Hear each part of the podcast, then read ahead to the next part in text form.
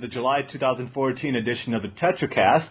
My name is Zach Reese. I am your host. Joining us today is Simon Chun. You don't sound too, too enthusiastic with that intro there, man. Is it because we chastised you? No. No, it's totally not what just happened. Not that I screwed up for the past 20 minutes trying to figure out what we're going to talk For me, about it at says, uh, all. 48 minutes and 16 seconds, man.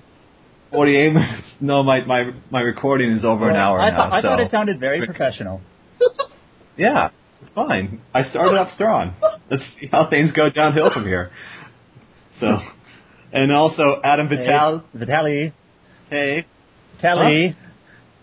Vitali. You said his Vitali. name. I thought I said that before, and you told me. Can we I call was it Zach Race?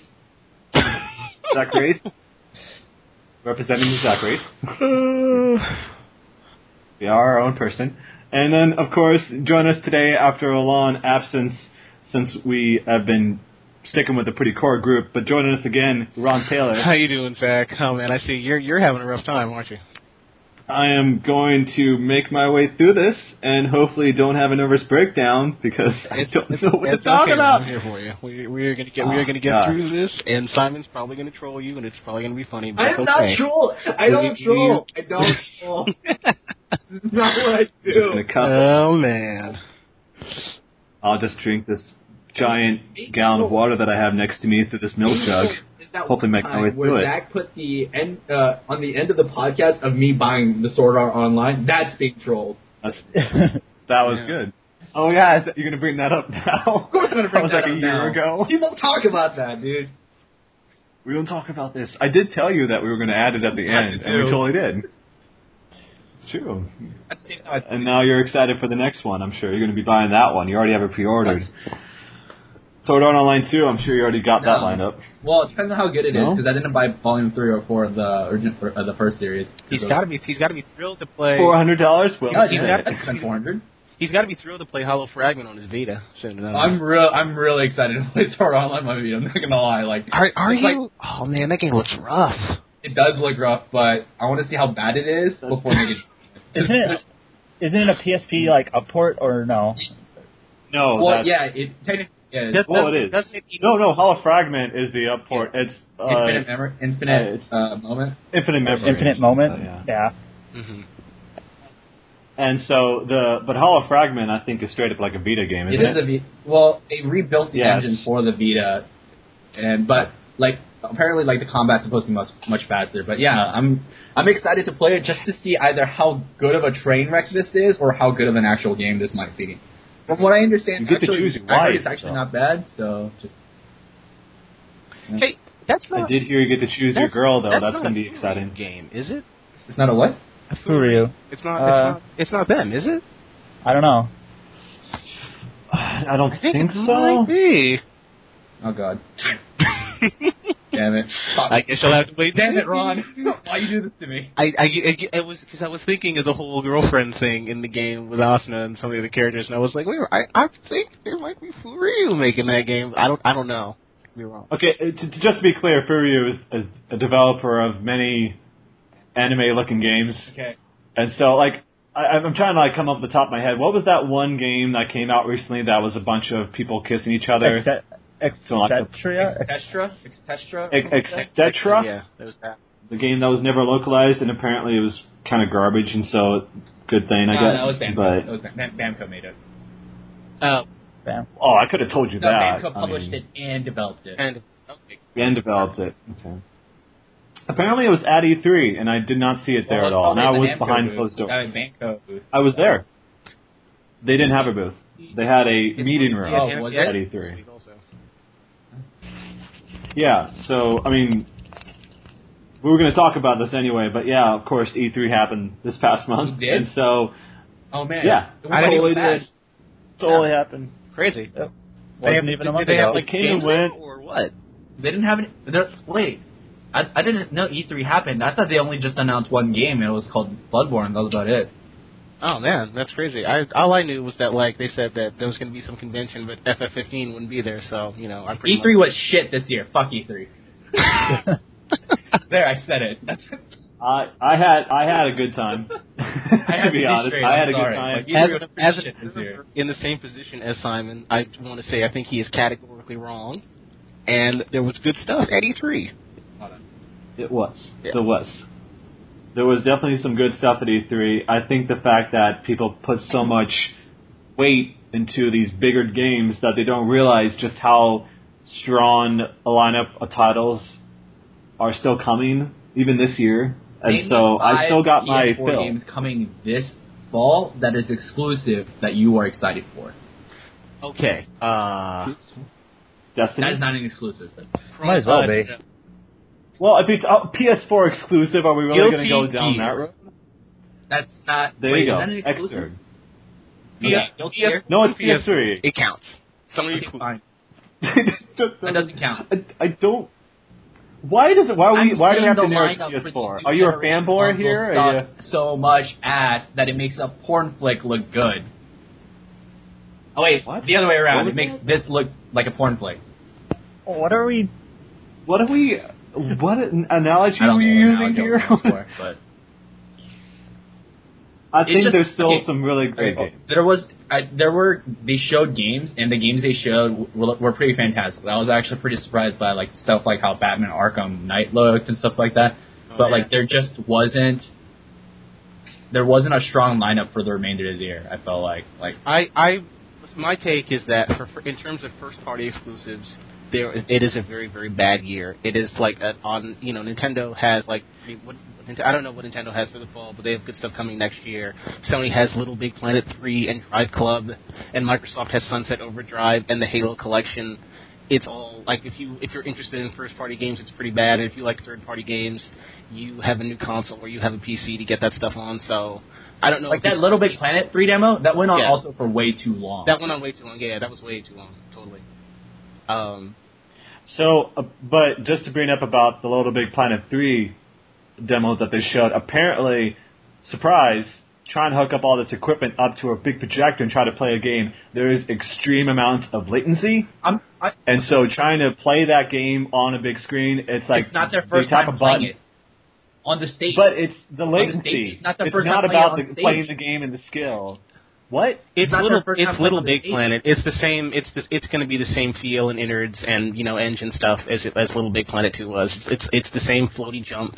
I mean, you know, it doesn't. Little, little Big no, Planet. no, no, Zach's saying that there's latency between the actual like input and like what comes up on the screen. Right, and I'm and No, I'm and I'm you- you don't- you don't realize that when you hook that. up- like, it's Little Big Planet Two, but with a three on it.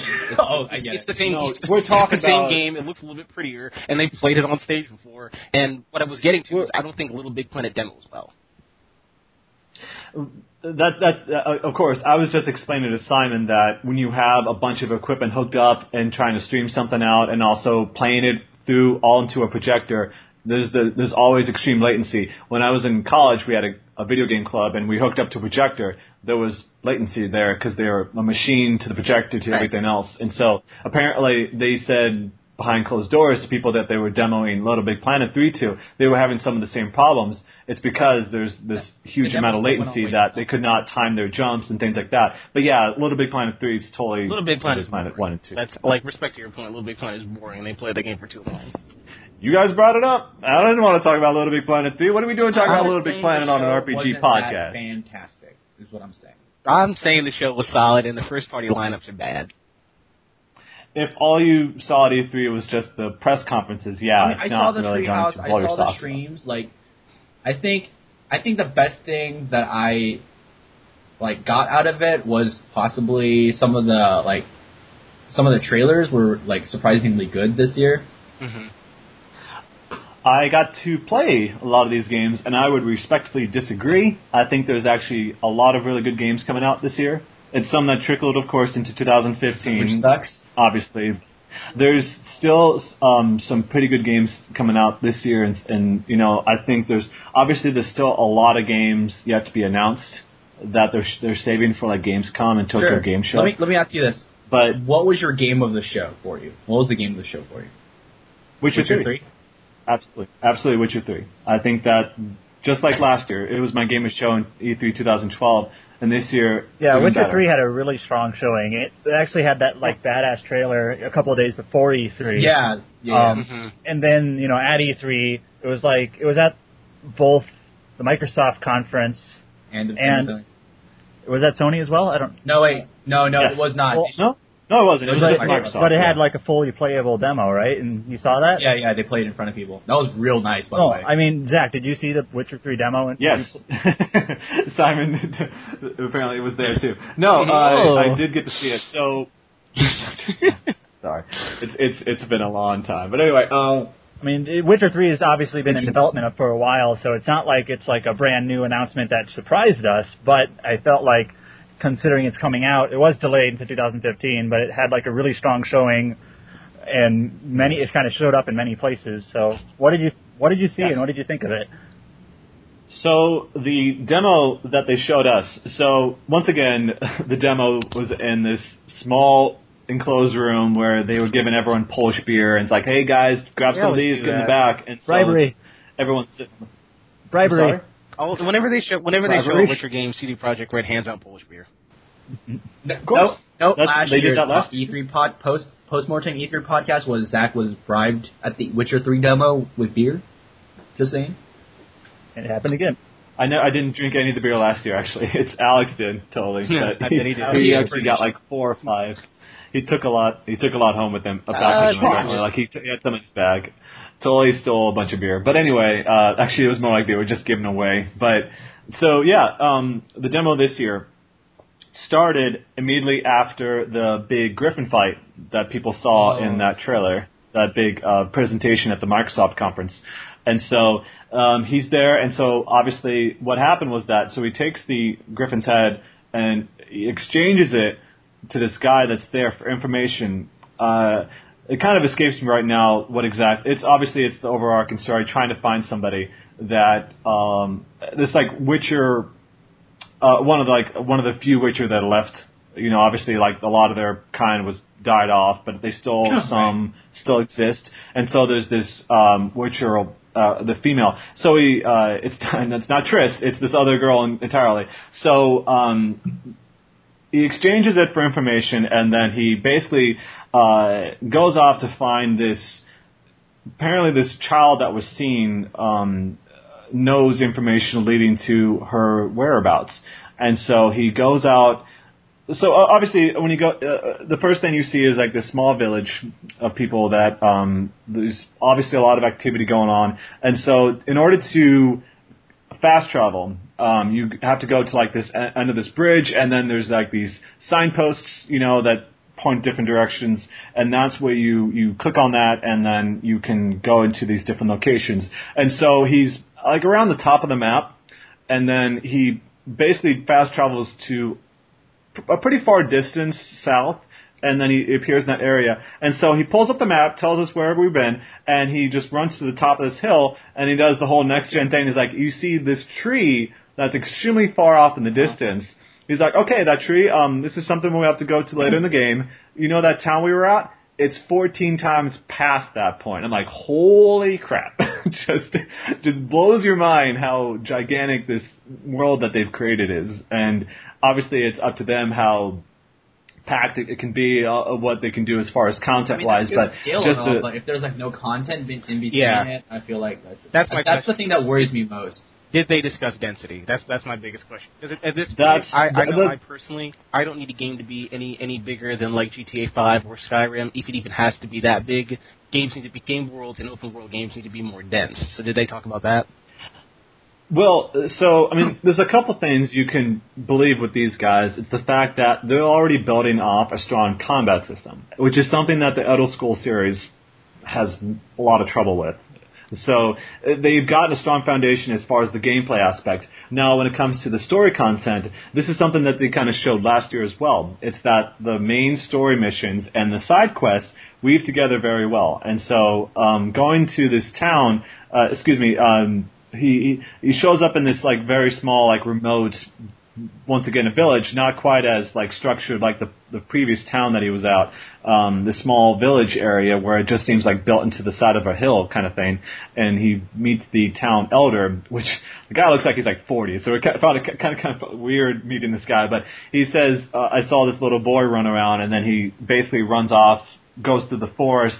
Um, encounters some monsters along the way, and the combat's kind of cool because it's it's very dynamic the way he changes between his melee combat using like the the regular weapon and the silver sword, which is better against the monsters, versus the regular weapon, which is good against the humans. And there's like bandits everywhere, you know, so you run across people just trying to kill them to steal Okay, money. so it sounds So- like there's going to be wide open. It sounds like there's going to be towns and and Witcher combat and wide open spaces with nothing doing them. Cool. No, I, I, would- I would disagree. It's actually there's there's actually a lot of like s- spots like he's run around and like there's you know people walking around being attacked. There's like of course um, a lot of quests that can be given inside these towns. Uh, things like that. They didn't go too deep into the um, what's going to be happening in this world. I would only assume that they needed the extra time that they because they needed to come up with more content. But as far as the actual gameplay part of it, which is something I'm more interested in than say like doing millions of missions. Well, see, here's the like, thing. I'm not you know, interested in doing millions of missions, but it, it worries me that when they show this game, this isn't one of their focal points in saying there's a density to the world. It worries me that that, that that's not something that that they want to push on you because it's you know we as, as much as we like to you know joke about Ubisoft and mission markers until the cows come home. When when Rockstar was promoting Red Dead Redemption, remember it was a western and it had all these open spaces in it. They were very adamant in saying, but it's going to be dense. You're going to be running across random encounters. Things are going to happen in the world. You're, you're never really going to just like you know roam, roam across the prairie, the prairie for like 20 minutes without at least seeing something that you can engage with. So it worries me that you know the, the Witcher guys are saying you know we've got uh, you know our, our world is 16 times bigger than Skyrim, but they're not following that sentence up with and every like mile, mile and a half is going to be something that you can interact with. Because if, if if if it's not like that, I don't need the world to be that big. I'm just going to be using you know uh, fast travel like as soon as I can, whenever I can. Well, I mean, the See, whole that's, I point mean, that's one that of my they made. too. But like at the same time, like if they're gonna fill it, I guarantee. I mean, there's. I mean, it's called Wild Hunt, so you're gonna be hunting stuff. I just don't want them to. If if the if the world is that huge, there needs to be just as much variety of. Things. One thing they mentioned Right. actually in the interview that Alex had with uh, with Shek- Shekshira, the uh, what was his name? The visual yeah, effects guy. uh, Jose Come- Um, he said like in the almost everything is customized. Like they were very hesitant to even try to cleverly reuse assets and things. So they, um, tr- I guess, tried to minimize that and did a ton of like custom areas. So they really don't have much reuse at all. So I suppose that hopefully that that that has nothing to do with density or anything like that. But in Right. terms of like areas not looking similar to each other, um, having more of a unique, you know, world here, that that's at least sounds good. Uh, at least what he's saying. We'll have to see what we'll just have to see what that results in. Yeah, I'm, I'm, I'm sure I the think- world is going to look nice and everything, but I mean, there's we're just we're at the point where like you know it's not it's not the previous generation, it's not the PS2 generation anymore. I'm not I'm not interested in, in I'm really not I really have no interest in open worlds being any bigger than what they are right now. I want them to have things in them, and I want them to feel you know like there's actually a world, and that's that's what density sort of does for the world. There's got to be some sort of a circulation happening, and it is Wild Hunt, so hopefully hopefully they've got like uh, uh, what's what, what's the word I'm looking for.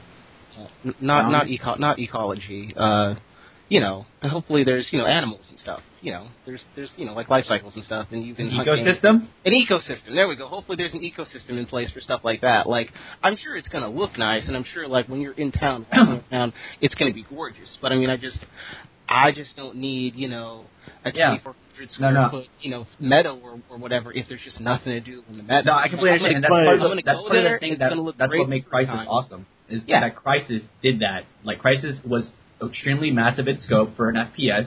But there was a ton of stuff to do as well. It wasn't just go around and kill things. It was just Exactly. it had meaningful content. Right. I but this is something that they showed last year as well. It's that everything's weaved into each other. It's not that go here, this marker, done. It doesn't affect anything around it. It's that everything's weaved together. It's like you're going on a main mission story, and then something happens. Like what happened last year was that um, so he's trying to track down somebody, I just think like what before. they show I think in it's Friday. and What can can I talk?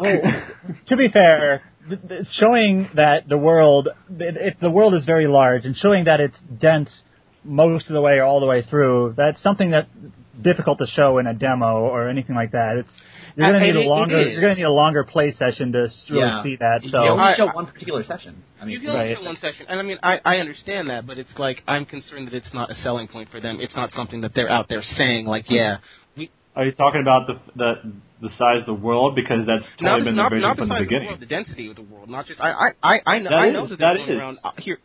Oh, That okay, is the focus. That's if I'm- not what I'm hearing. Correct me if I'm wrong. That is totally Correct me the if I'm wrong, but the quotes that I've been hearing from them is stuff like our world is 16 times bigger than Skyrim, and not That's- our world is dotted with little events and things happening to keep you So- interested. I'm not hearing the second part. That is totally what they've been talking since the beginning, though. Since because last year during the demo, they specifically pointed out that Skyrim has a big world, but there's nothing to do in it. And so our goal, they pretty much said that their goal with Witcher 3 is to create a world that is alive with a lot of content that that is weaved together, as I mentioned, that feels like there's a lot of stuff to do, and you never feel bored at any point. There's no dead Yeah, spots. There's nothing that just felt like out of place. The world is organic. There's uh, the story content, like I said, is is is controlled, but it, it never stays on one straight path. And you want to go through the story. The thing with Skyrim that's I never or the Elder Scrolls series is that you have this giant playground, and the main story just falls by the wayside. You don't want to go through that, and also with like the Fallout games too. So with Witcher, um, and this is something that Witcher 2 was good at, Witcher 1 did a good job at. Obviously, they're not quite, obviously, on the same size, uh, speaking of which, but this is something that, uh, you know, if you think about it, they were going to get to this point anyway of creating a giant game that they've always wanted to. Uh, it's that they wanted to create this big world, an organic world that you can go do these things and there's always something to do at any point so you don't feel like you always are controlled by this one quest or something. There's no markers and things like that. I don't know if there's something that you could toggle to turn on markers and things like that. I assume so because there's plenty of evidence in Witcher 2 that you could do that. And even so. if there are things to do, quote, you know, I hope it doesn't fall into like the Ubisoft style where it's just like, oh, go to this point and clear it or whatever that would mean, like killing some enemies or taking a base, and then like it's it's cleared off your map and then now there's nothing there. Um, or anything or, like or that. it's so really like it's four different variety of like mission types. right, Right. and repeating them. So that But that's something that yeah. I mean I know I know the CD Projekt team is saying a lot of things that sound good. It just it, and but like I said, it's a hard but that's what they've Yeah, always right. been so doing, I mean, it's just it's just one of those things that it remains to be seen, and it's Well, well, one of those things that February. right. It's one of those things that you really won't be able to see until it's out and you can play it for an extended period of time. The, the thing with So- Witcher Three, and I think this would it would benefit a lot, and it, this uh, this might be sort of an inter, uh, unintended segue. Is is like it's like they need to do like the exact same thing they did with like Destiny. Like I was really unsold on that game about Oh, like a lot of what it was saying until I actually had the chance of sitting down Play. Yeah. and playing it, and I'm like, holy shit, this game is absolutely fantastic. Like the Mhm. controls are great, the shooting is great, the mission structure is great. How it weaves me into players' world like Dark Souls does, does is actually absolutely amazing. And I was not bought into the scope of this game at all, or what Right. Bungie was saying until I actually had a chance to play. it. So I think Witcher Three would actually benefit a lot if it had like maybe I, you don't. You're not going to see a beta You're- or an alpha not, or anything but I like think that. there's, But a, it's there's a number of games in, in that same situation as Destiny and, and Witcher 3 and stuff. They they have Gamescom for that. Like most most games talking But- about that will be playable to the public at Gamescom, and then you know the proof is in the pudding, and the pudding is being served at Gamescom. But what I what I feel like with Witcher Three is that at least with CD Projekt is that you know for people who are fans of their games that you know they're going to deliver on combat, you know they're going to deliver a really well told story with interesting characters. And that's really the most Sure, like the, as far as like a foundation. That's what I want. But when it comes to a dense world, it's like I'm not going to go personally. I'm not going to go to every single corner of the world expecting like huge amounts of content stuff like that. As long as the main story is well done and that the every there's a plenty of content on the side that works well together. And from what I saw on that behind closed doors demo of how they presented both the main story missions and all this side content and just the look of it, the the the how great it looks, the um the, how fluid it looked, even as a very early game, I mean, there was still like there was some slight frame rate issues, but that was probably like the most you could say bad about that game. Um, it's just incredible how deep it got. Like, like they showed in the demo at, at the conference that you know, like you shoot a griffin, the griffin got shot, and then blood trail. You had to follow the blood trail. Uh, if you missed, like if you couldn't see it anymore, and you could track them all the way back, and they all have their own manners, their own behavior, all this stuff, and it's it's it's uh, as far as like a, on the technical level, um, they've done uh, obviously uh, it seems like a lot of work on that. Yeah, sure, of course. You know, it's it's up to them to create a world that's dense enough to be interesting, but at the same time, um, I mean, I, I I could personally feel like uh, part of it is like I didn't really play Skyrim because I was kind of intimidated just by how the world could be built like that, and but with The Witcher Three coming off of Witcher Two, I feel that um, I know at least they have a strong foundation, and I know going into this that the stuff that I personally care about, uh, I, I I I think that my expectations for that might be met, but it's yeah, it's obviously you got to play the game Sure. before you I- can tell I- I what's going to be. But that's I- with any I want a game. demo. I just want. want- I just. You're not going to get a gonna demo. But I just. I just Yeah, I No, know it's not an open world want a demo. RPG. I just, I just You're never gonna get one. with my size. Huge, huge open world games is is to this generation what like amazing graphical leaps to last generation was, where we're gonna see some games use it to kind of like slip in the other areas and kind of use it as like a selling point. But I mean, you, you know, I, I'll, I'll tell you that first time you roam around, you know, anything like GTA Five, like the open world, that first time you roam around, it's great. It looks super realistic. Like it, it totally looks like LA. It's great. But like the fourth time, I'm like sitting there in traffic because the world is so huge and realistic. It's lame. I mean, I don't like. That's what I'm saying. I don't want to wander through that sixteen that sixteen hundred square foot you know meadow or whatever you know a thousand times. I'm gonna do that. I'm gonna do that one Well, time there's- there's- and look at it in awe at the world they created. And every other time, I'm going to use uh, fast travel. And that's that that to But me there's- that is that is yeah. sort of a design failing. So that's what I'm saying. I'm But that's- that that- there's actual yeah. stuff in the world and it feels lively and it's not just this world is huge because we know that big, huge worlds are cool. But there's there's plenty of things to do in this world too. I mean, they've already showed a method to travel. Like you can get on a boat, you can fly, you can ride a horse to get there faster. You can fast travel. There's plenty of places in this world that you can climb up. But there's also uh, these interesting mechanics, wait, like is there a reason you can fight under. You can fight underwater. Like there's, they, you can actually go underwater and fight like these giant monsters below there. There's going to be places underneath there. The towns, they've already shown up the towns. There's like hundreds, if not thousands, of people in these towns that are crawling with activity, with a lot of stuff to This sounds do, like and like Creed to me. I don't know why. I'm just like, it's gonna be another sure Assassin's does. Yeah. just- I, that's not. I I, don't. it's nailed on the Assassin's- head there. Okay, I'm that's afraid that this is you're, another you're Assassin's putting a lot of Uh-oh. like weight on something that you've only seen like some trailers for. I'm talking about this the demo I know, too, but though. I'm just afraid that this is gonna turn out to be another Assassin's Creed 3 because, like, It's not. Why would I'm you think I'm that? hearing why would I think that? I'm, I'm just because it's an open world game. That's the be- that's like the only thing I'm hearing is like because Well, it's, an open, world, game. I don't. And the the way CD Projekt Witcher has 2 is touted open the world. game, they've touted it like Ubisoft did. They've done that with every game they Granted, put out. Ubisoft does not have the hype or the pedigree that CD Projekt has, but still, like I'm, I, I, I feel like this is a massive undertaking. And yes, they showed off quite a bit. Uh, they're delaying it to, so they can polish things up. I'm still afraid that this game game is going to have so much stuff that it's not going to have depth to its gameplay, and it's just gonna fall apart. It's gonna be a mixed mash of stuff. Because that's what Assassin's Creed 3 was. But wait. But wh- what are we arguing here for? Because I'm hearing like it needs to be dense, but then I'm hearing needs that it shouldn't be that dense. content. yes.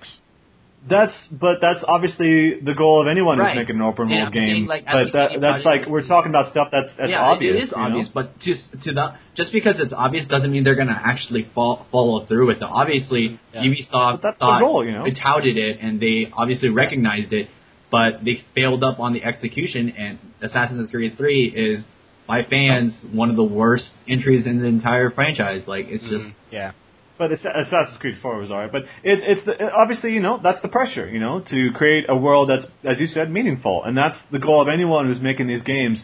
You know, and even Rockstar has trouble with that. So it's not like everyone who goes out to make these games, the first thing they think is like a quick cash. That was like 10 years ago when GTA 3 came out. Like everyone was putting out an open world game. But clearly, you know, people nowadays don't buy into that as much. So the yeah, of course, uh, the pressure is on to execute their plan well, and so, but Okay. but uh, by what they're showing in the demo and the trailers, that I mean, the stuff that I got to see. Granted, it was only a 45 minute demo this time, just like last time. But from what they've shown, I the think the game looks cool. the growth from Witcher I think the game two looks to cool Witcher too, three and I is I very think the game looks cool too. I, I I hope it's good. It's the what- what's the Yeah. frame? Is it is it thirty? I was just just just curious. What's the frame rate going to be? Thirty on consoles? I, I don't know. gonna be 30. Uh, I don't. I don't. I don't know that. You mentioned it had Um, frame problems, and I was you know because I, I see Coach. It's it's not it's not it's it's because it's it's likely an older build that they brought Right, to okay. YouTube. Well, I- yeah. I- I, mean, it, it looks good. I'm excited to play it. Yeah. My like, this is the last thing I'll say about it. My my my only problem with it is that it's open world, and there's so many things that can go wrong with open world. I'm afraid of the things that will happen. That's it. How many open world games do you play though? I play a ton of open world games. I- I, I love love- open world games. I'm ask, I'm just asking. I'm not like saying like you're I, wrong. I am play a ton like of open world games. I love open world games. I love Infamous. I love Prototype. I love playing GTA. I love playing Red. Red Dead was like one of my favorite open world games last year. Like I loved Assassin's Creed, even though it like played like garbage. Um, Red Dead was fine, but Red Dead Redemption had the same problem where it was like a lot of places. Well, and empty, Infamous, so and it's- Infamous definitely had the problem where you kind of do the same things over Yeah, and over and over mhm, again. Right. Yeah. Um, so, I mean, I'm really excited for Witcher 3. It's just kind of like there's so many things that can go wrong with Wrong, open right. worlds. Yeah, that that's that's the thing, you know. And I personally don't really play open world games too much because I'm I don't like how it deviates completely from the main story, and it's there's no real character development. But the fact that I enjoyed Witcher 2 so much, per, uh, not fact, my, my opinion is that I enjoyed Witcher 2 so much that my feelings for Witcher 3, of course, are strong as just because I'm going from it. Obviously, with anyone, the whole point of Witcher 3 is that they're trying to make it easy for newcomers to uh, to enjoy the game as well. So trying to appease all these people. Yeah. That's the thing. It, it looks good. I hope it's good. It's out in February. It's good. That, it's good that they delayed it because Dragon Age early Dragon next Age year is absolutely this holiday plenty. season. no, I, I can tell you one thing. EA was probably shaking in the I guarantee you they were the not. fact Oh, I 3 guarantee. Oh, I Oh, guarantee you they were not. Inquisition looks very I'm guarantee pretty- they were not. there was an article. Inquisition There was- would have ate that game's lunch this holiday No, season. no, no, no, no, no. It's very good that they Absolutely delayed it, and I hope it's good. And I think it's time that we move on. Witcher Three. Good luck to you. we talking about Witcher 2 came out, Dragon Age 2 failed. Okay, so it's Dragon it's, Age uh, 2 the still same time. sold really So, well. yeah, Dragon Age Two is, is actually a good selling game. It's there's they still are worried about. Uh, there was an article that came out long ago. 2 There's, sold, uh, I think it sold like three million copies. Witcher Two sold four million after a long time through Steam sales. Yeah, I, I think I'm- we're I'm like just saying. vastly underestimating marketing. Don't, I- don't, I think don't, it's- don't you're talking about, underestimate like, Dragon Age IP. It would ate that game's going- lunch, but that that's neither here nor there. you're talking about going from Witcher 2 to Witcher 3 versus Dragon Age 2. I we're not talking about the quality okay. of the game. We're talking about Yeah. the sales. Yeah.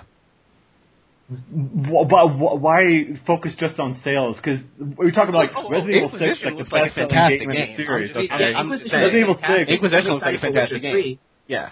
All right, we're we're all talking over each other, so let's let's move on. So, uh, okay, so after Witcher three, I don't know how much more you guys are focused on the E3 stuff. Um, I did get to see some of the other Namco stuff. So, is there any particular games you guys um, were interested in from E3? Hearts- I mean, I can talk about What I want to know what your opinion of Hearts and Xillia 2 were. Well, um, I played only a little bit of both uh, at the Namco booth. Uh, they did have them both. Well, Hearts was not on the show floor.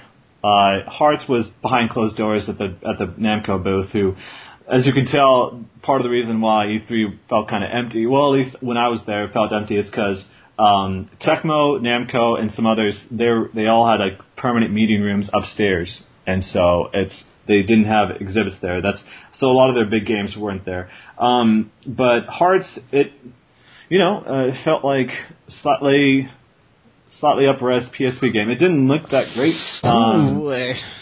it, it didn't it didn't look that great, but then you know it's it's a Vita game, and I was to be fair, I wasn't looking at a Vita screen playing it. It was put it up to a, a monitor, but it's still it's it's completely Japanese. There's no dub option at all, and so it's if you're if you're cool with that, then Actually, you know you you might. Have you have you It felt like it felt like Graces. It felt like Graces on I know, the I know there's been That's what I- some like uh, there's been some videos that Namco posted for Hearts, and the translation is kind of awkward. Um, yeah, that's what I wanted to yeah. talk about. like the And- they changed the for like even just kind of like hard things like they changed the names of the characters on in the text, but that's not reflected in what they're actually saying, like in Or, Japanese. or it's not consistent in the Tales verse at all. For that and matter. right, yeah, and things like things like skill names aren't consistent, which you know is uh some people may not care, but some people that's a big deal. Um, Not even, I mean, not even that, but like naming conventions. Like you remember, like uh, in Grace's F, when you in, when you're in Zone Cage, one of the boss fights is Amber, which in Japanese is uh, Kohawk, but in the Vita version, it's not Amber, it's it's Kohawk. So I'm like, what? right, Why? like It's it's kind of hard to follow guides, I No, guess, with I- that. I- like Well, like the don't know if character, the the, character is make the a, oh, right. I, I forgot about that. She's a cameo in in Graces as a boss, but the name is different now.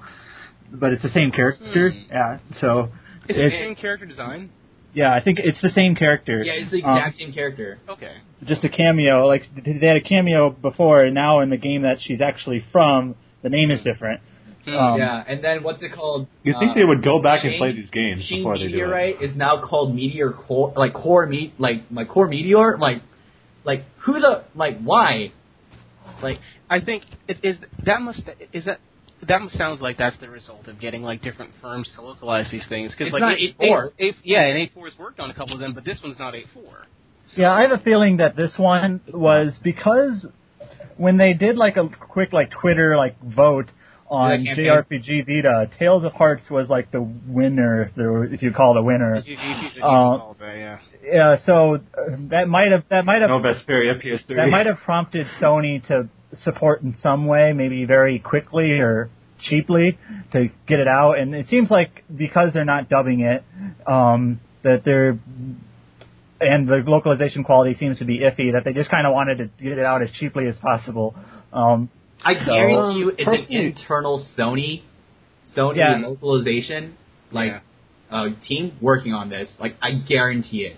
They're probably doing it. They they're, they were probably taking care of that. Like while I said this were before, doing, I uh, guarantee you Namco is not publishing this localization like fully. Like there's no way they are because they're not. Right. You'd have to be out of your mind to publish this in this day and I'm- age. I'm Sony- pretty- I'm- I- I don't know. Probably doing this along with Freedom Wars and and Oreshika, and they just didn't, you know, like that. It's it's it's just the one that they're working on that we don't know officially that they're working on. But it's but that's probably like the directive in the office is like, okay, we're doing Tales and Oreshika and and Freedom Wars. and it, and it, To- and to it, be and it fair, sounds good on paper, like oh, look at all these people looking for Tales. Hey, if we release it, yay! you know? Right, totally. Like, and yeah, people will buy it. Like Well- I'll, I'll buy it, even though it's shitty. I will buy it. Like That's the thing. Uh, let's let's not trivialize the fact that I'm sure there's a lot of Hearts fans out there. It's not No, like it's not like just because we don't don't that. The, it's Baba said himself. He's like when he went to these different conventions, people were excited about that game and they kept asking him to localize it. So it's not like it's He- all he in a vacuum. There's there's plenty of demand. it's I think it's because there's no. I mean, you can make the argument that it's because there's no Tales presence on the Vita like there was in the there's PSP. no known presence on So- the Vita. Period. But that's uh-huh. of course that's why Hearts is there. But I did not get to play Hearts that much. It was mostly David. But from what I got to play of Hearts, it felt like another Tales game. I mean, I didn't really focus too much on the dialogue. I played a little bit of the combat. It felt much like a Tales game. You know, do the combo, hit circle, and then up and down and all that stuff. It, it felt like a Tales game on on the on the Vita. It, it didn't. You- It felt like it's just another game that they Yeah, I think. out. I mean, it's, I think Sony, like for the Vita in general, you know, they're releasing in the U.S. like Freedom Wars or Ashika. They released Soul Sacrifice Delta recently, and Yeah. they have Tales coming out. Right. So, and then that, that's that's And I'm one cool with half of it is this Japanese game support, and then for a like niche market. They're trying other- to get into I am machine. totally cool. the other half is of course indie support, which lots of indie games are available on Vita. Um, I am. so that's kind of like that. That seems to be basically Sony's. Uh, and then like Sh- Yo- Yoshida say something like like something kind of questionable, like it's up to third parties to support Vita. Like Sony. or No, it's, it's that they're drawing down first party support, but there's still. I mean, I made that list that not too long ago of like 30 RPGs coming for the Vita this year. So it's not, and that was a couple months ago. But like that was just like the PSP. But the PSP had great third party games. I did not buy a Vita for Sony's first party. That's not the reason I bought it. I bought it's, it for the it's RPGs. more of a niche machine there's always than the. PSP was. Yeah. The- mm-hmm. it's more like it's a what? niche- It's a machine for a niche audience, like Yeah. an extremely, extremely I'm- niche audience. I am. That's I'm a niche Yeah, but gamer. I'm, I'm saying, I'm, I'm saying, and- and because Yeah. of that, they're not because they because they believe it is a niche audience and it is indeed a niche audience. They don't think they know they need to put the quality and effort to maintain the games. Yeah. for, yeah, for the games, and Mhm. it's suffering, and it really sucks for the people who are really in love I- with the I- series, whether it be you know, um, whether it be Yeah. Tales or I whether feel like they have to settle, basically. yeah, and it sucks. They have to settle if Right. because if they don't buy these, if they don't buy these, Mhm. they are not going to get any games. Right, and especially because But- that's kind of the status It's a cycle. Is like, like the, yeah, and that's the stat. That's like the status quo with with niche games, whether it's on PS3 or whatever. I mean, you look at at anything that's made by like Compile Heart or Idea Factory or whoever's making it. Like that's that's the quo. This this has low production values. We don't have to spend that much money on this. We just get it out, and they're going to buy it no matter what because they're loyalists and they're going to and they're going to. I, I would make the argument that the Compile Heart games may not be that great, but the Gust games that they put out are actually incredibly complex. But it's at, at the same time, it's that like the Vita that I I mean I I use my Vita way more than my consoles, and I'm because it's and I'm not none of my games that I have on there are Sony games. It's like all these third party games. And like the games that are coming out this year and next year are games being localized from like Xseed, I Aksys, no, I agree. uh, Atlus, stuff like that. So it's it's like these games that are going to be brought over that Japanese audi- uh, developers are making games for. They're not really going to care too much if Sony's slowly pulling back the support I mean, because they have the PS4 too, that's extremely Like, successful I- I right agree. now. Like, same and so well. like, but once like you have remote play, and then you have, I mean, also the Vita TV is coming out this fall, and so PlayStation there's TV. still PlayStation TV, excuse with me. extremely limited So title still, like, availability, by the way. What? If there's limited title availability. Yeah. I, I, I, I would assume once it gets here, they'll start supporting, like, Really? putting more effort into that. Yeah. Mm-hmm. It's, uh, why I'm would they support a I'm new pretty product that sure- failed? There's that a reason why it's called Japan. PlayStation Yeah. TV and not PlayStation, uh, like not the Vita TV, Vita bro. TV. And I, I'm pre- I'm pretty sure that when Uh, It's more brand when recognition. Yoshida and Adam Boyes went on Giant Bomb's evening show, I'm pretty sure you, she was straight up said like, "Oh, it, it's it's the Vita TV, just in you know U.S. packaging, and it says PlayStation TV on it." Like I don't I don't Yeah, think it's- there's like it's a brand recognition. plan for the U.S. launch or anything. It's just instead of having to import this, you can go get it at Best Buy, but it is the same like gadget.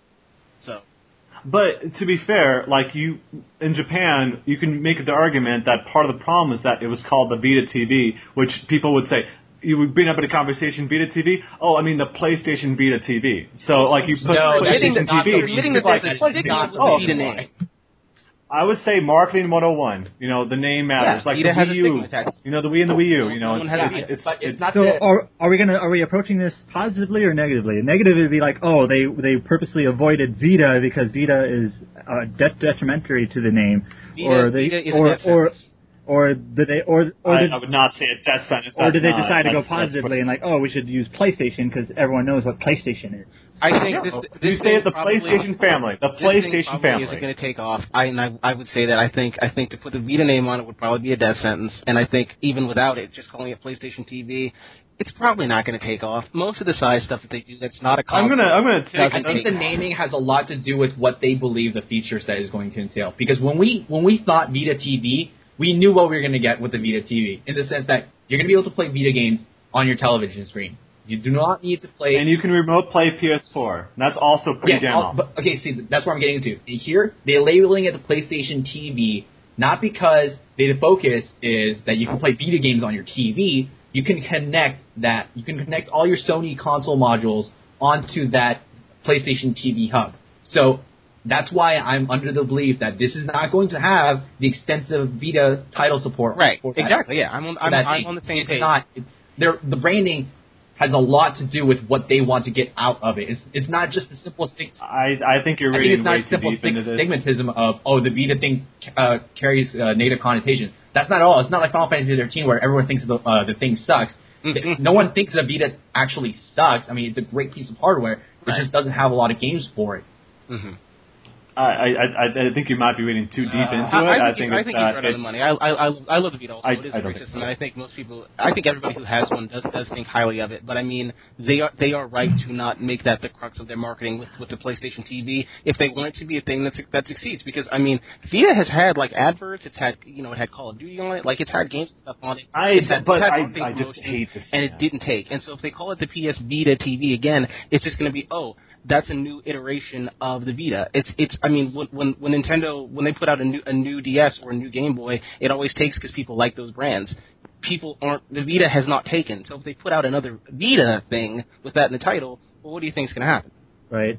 I, I I just think that everything there's a lot of evidence that like personally like I could care less what the mass market thinks. Like the games that I play are not mass market. released. should I review compile I- games. I, I, I They're big, but no. Let me let me let me finish. It's care, that though, like what Simon's getting at. Okay, let me let me go first, and then you can finish. I think we should care. We definitely should care for the continued well-being of Sony, so they can keep making the games that we like and we can keep playing them. You should definitely care, like how they're doing with the mass market. But not even with the PSP, where there are like big Sony games that I cared about. Like when I owned the PSP, and the PSP sold very well. Like as much as people like to put it down, that thing sold like eighty over eighty million units. So it's but the fact that you're seeing a lot of localization announcements for Vita games, it shows that you know they You're care more about it, and that fills your niche market. Right. that, that's what I'm saying. that's fine, Right. and that's But all I'm I saying care about. You're not going to get the support that you want out of the Vita, the PlayStation TV, because the focus contradicts what you're what they're supporting. The, the PlayStation Exactly. TV, he's. Here's what putting the. PlayStation TV You're gonna buy aside, the it's with the PlayStation Vita like that I'm already very happy with the. Uh, You're, are you? You're going to buy what? the PlayStation TV because you like the Vita. Sony's going to try to sell it to people because they like PlayStation and because they have a PS4. That's that's that's that's that's. What's wrong with that? Because they're That's- not going to show exactly support for the it- Vita They're, title. they're not going to be focusing on on the Vita. You can you can buy one and That's- sure, that doesn't It does matter. matter. It's like oh it's, my god. no, it doesn't, because that's not what made the PSP Okay, I have a great to me. So we talked about some of the Vita games coming out, like in in English. Like there's Natural Doctrine. There's that's of course on other consoles. There's Freedom Wars. There's Oreshika. There's Tales of Hearts. Are any of those playable on PlayStation TV? That remains to be seen. Yeah. So, If they're not, they fucked it's up. It's Freedom Wars. They've demoed it on the play, on the Vita TV. Freedom Wars Yeah. is totally. okay. Freedom Wars, oh, Well, They showed it at TGS but last I year. guarantee you, not every single game on the Vita is going to be compatible, and Yeah.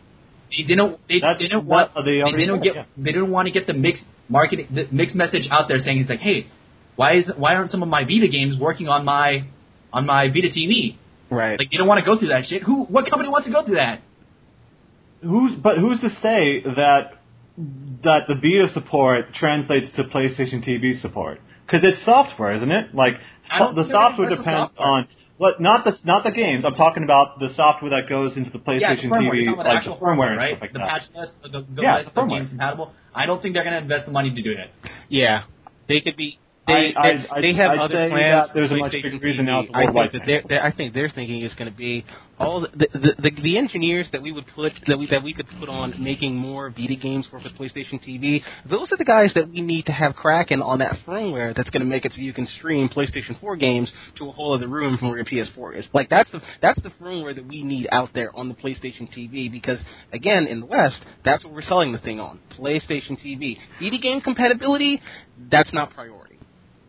But when they introduced the PlayStation TV at the Sony conference, the first thing they talked about was Vita games, PSP No, no, no, games, talked about the PS1 classics, system. and then also support the, the the PS4 stuff didn't even come until like late in the game, like it like a couple months ago, No, right? no, no, they announced that was going to be part of the feature. They announced minute it, but they didn't actually the put it they, in until they announced it, they said that was going to be a feature at TGS when they first showed the thing. yeah, but they didn't they didn't actually put it in until like a couple months ago. Like it wasn't even it a was thing a you could do. That was like the whole selling point. They just put it in like a couple It months ago. I'm thinking. The, the, the, the streaming yeah, like like had it was be the spring that it came. Wait, are you talking about a remote? Yeah, they had to patch. Oh. Yeah. okay, yeah, yeah. yeah, they they did patch. Yeah, yeah. But Well, it, it's it, you know, and it, at the at the end of the day, it's like you know, Japan, I'm though. not I'm not that invested in the PlayStation TV uh, because once again, I like the idea of being able to like when I review games, like when I was playing Monster Monkeys, it was nice just laying down playing a game or on the road playing a game on the Vita. And then coming home doing something else. Yeah, on the but just because It's- you don't care doesn't mean it's not going to screw some, screw the mass market over, which is what we're discussing. Like it's like there's a reason why there's a name change. Like it's not just a simple oh hey we're going to name it something else and it doesn't mean anything. Like it totally All means something. honest- honestly, Everything that Sony- the mass everything that market Sony does that is not a console. because the mass market is almost always wrong. So the mass I market don't is care. wrong. Says the 12 billion people Like- who bought a Wii out there. Like and Yeah. why the Wii U's not Yeah, selling they're well, wrong. Why the 3DS and We, the people Oh, who bought the no. Wii, put them in the Matter. closet. the mass market's always wrong. Oh no. Oh no. Um, So- so speaking of of- whether so they're speak- right or wrong, They matter. Yeah, let's Whether they're of- right or wrong, they matter. Uh, let's let's. So speaking okay, of okay. Vita, Zach, did you play any other Yes. Vita titles that you were Thought we're cool. interested in? Yeah. Well, let's see. Um, well, I'm trying to think of like the different Vita games. Well, of course, um, seeing Xseed and Nisa at Hmm. E3, they did show a lot of um, games there. I got to say, I got to uh, just to put on the side. I played some Project Diva. Oh, okay. Not That's, that's, that's Sega. But did you play? That's I know. I was just I was just saying like Okay, all the was on side. the, I got was to it play on that. That was pretty great. Or was it just the Vita version? Uh, both. They they they uh, Sony's area had the Vita versions. Um, the Sega What songs had were both. on the F second? Uh, you uh, can't even say the names. The world is mine. course. Is that it? Yeah, they had that. Um, a couple other songs, but I'm I'm blanking on it. But you know that the world That's is mine an was extremely one of the underappreciated game. I feel like, and that's Yeah, part of it. no, is- abso- I mean, is visual aesthetics, and I'm really sad because the fact that it did so well that they're bringing over the sequel just says a lot, you know, it did that and that's that's a good sign. I think it broke even. yeah. probably. I think they said it, it did better than Broke Even, but it's but anyway, Sega got yeah. released so that's Wait, I mean, they, they well, they got Sonic That's not Boom. your They have Sonic right? Boom coming Yeah, out this year. probably not Ishin. Sonic Boom's coming out this year. No. You got to be excited for that. Looks yeah, no, act- no you, you definitely do not have I- to be excited for Sonic. Boom. I, I, I, the the Wii U version was kind of eh, but the 3DS version of that game seems okay. But it's it's I'm- totally it's like I'm Sonic Colors on the 3DS, but yeah, it's I don't I don't expect a lot. But anyway, Sonic not until Sonic Adventure 3. But anyway, so that, that putting that aside, um, Xseed of course they were showing um, on Xseed they showed uh, let's see here, Akiba's Trip 2. Um, which is what is it? Uh, Undead, Undead and Undressed. Yeah, here uh, they showed Shinovi Versus, the Dynasty Warriors Sin and Okay, Kagura so game. Wait, wait. So I know they had two Senran Kagura games. Did you tell producers that Yeah. these games are totally gross? they're not my thing. What? oh, we're not going to go into this conversation I'm about just, I'm fans. just, we're not talking about. fan- I'm just asking if if you happen to mention that. It's, I mean, No, it's I honestly I I don't touch that with like a twenty foot pole just because like everyone's unique. I think it's kind of silly how people try to push their own feelings about what people should should and should not be disturbed by on other people. But anyway, let's let's not talk about that. That's not that's a whole different conversation. Like, But that and Bon Appetit, which is the uh, the the music rhythm uh, food making game with Senator Wait, Kagura it sounds characters. amazing. This game sounds amazing. no, It's it actu- doesn't. No, it doesn't. it's Simon. Pretty Does great. Um, so with Bon Appetit, it's it's really over the yeah, top. I, I I remember So- seeing a, a comment by the director guy, whatever his name is, like, "Oh, the girls like spilled chocolate on Oh, themselves." never of mind. course they do. Interest suddenly lost. Oh, we, can we I'm- not? I think Hey, we lost. just said we're not think going to I'm talk gonna about this. Never mind. Interest suddenly lost. Damn it. It sounded awesome. And then No, it that is not how the game Yep. goes. Okay. Let me talk about the game before you guys go off on a different tangent here. It's it's not. I'll tell you how my demo went with that game. Okay, so it's it's not an RPG. So talking about this, I'll be very brief. And so it's straight up rhythm based game. It's like you're tapping buttons and uh, using the directional pad and like tapping on the screen. It's like uh, two um, two different uh, horizontal paths that go across the screen, and you're supposed to tap it on the timing. Like you press up, circle, uh, excuse me, A or B. It's on the 3DS, so it's clearly kind of different. But playing that game, it was actually kind of cool. And then at the end of each thing, it was like Iron Chef. Like you had to make the uh, a few meals, and then you made like the big meal at the end. That um, it was like rounds. I, not quite Iron Chef, I guess. It would be a actually a poor um, comparison. But like the the guy that would eat the meal at the end, it was it was apparent. Like I forget the the main character, the girl main character's father uh, who's like this master sh- uh, shinobi character. He eats the food. And he's like his m- eyes, eyes go like really wide, and like like a big explosion, like fireworks everywhere. It's it's really over the top, and it was actually kind of fun to play um, just for the mechanics alone. But uh, and Shinovi Versus is very much like Dynasty Warriors, uh, going around huge beat 'em up characters. Uh, it's got some RPG mechanics, just like Dynasty Warriors, leveling characters, things like that. Um, it was kind of cool. I enjoyed it. I enjoyed my time with that game too, just because like there's so many different combinations of moves you could use on characters. They have things like using uh, ninja scrolls to unleash powerful attacks, and then there's even like more crazier attacks that can use like a character who can just pull out a sword and then just like a million slices across the screen. It's kind of cool. Uh, but the the main game that they were showing was Akiba's Trip 2 Actually, and and Story of Seasons. I played Story of Seasons. actually, it seems to be putting a bunch Um, of focus on Akiba's trip. Uh, like, Yeah. It's huge. It's amazing how much content's in that game. What's the like it's for this totally game? I forgot because this is two technically, Uh, but it's the first one in America, right? Right. Yeah, it's Undead and. But they said that um, apparently it is the sequel. So they told me at the beginning of the whole meeting, it's like uh, the only similarity is that I think there's like a couple returning characters, and but they talk about at the beginning of the game. Other than that, it's really its own thing. Uh, so it's it's Akihabara completely um, recreated. Uh, there are places that you can actually go into these different stores and things like that. So like the Sega Sega what's it called? Um, arcades. I, I- the Sega arcade thing. I, I'm blanking on it. Is Not that what it's you're called? referring to. The Sega arcade place. In Anyway, Akihabara? so I'm talking with like experts In here. But, No, he's talking Yeah. about. I guess there's some iconic Sega, uh, uh, some like uh, iconic arcade that Sega happens to own in Akihabara. And Yeah, we- there is. There's a Yeah. Sega building in Akihabara. Yeah, the S- Sega arcade or whatever it's called. I just called? called the Sega building. Oh, well, anyway, so they th- there's places you can go to, and um, oh god, I gotta look this up. This is bothering the crap. I've out been of me. to Akihabara, it's just the Sega building. It's not called the Sega building. It's got like a. Oh, they have an arcade name. there. Is the name relevant? Tell us about the game. It's Sega has an Sega has an arcade there. Fine. All right. You can go and probably play it. For, Yeah. Okay. oh, Let's, let's call it. Uh, it's a Sega Arcade. It's actually what it's called, Sega Arcade. But anyway, you can go in there. You can play like UFO machines, play different arcade games. Actually, play arcade games in there, and that's pretty cool.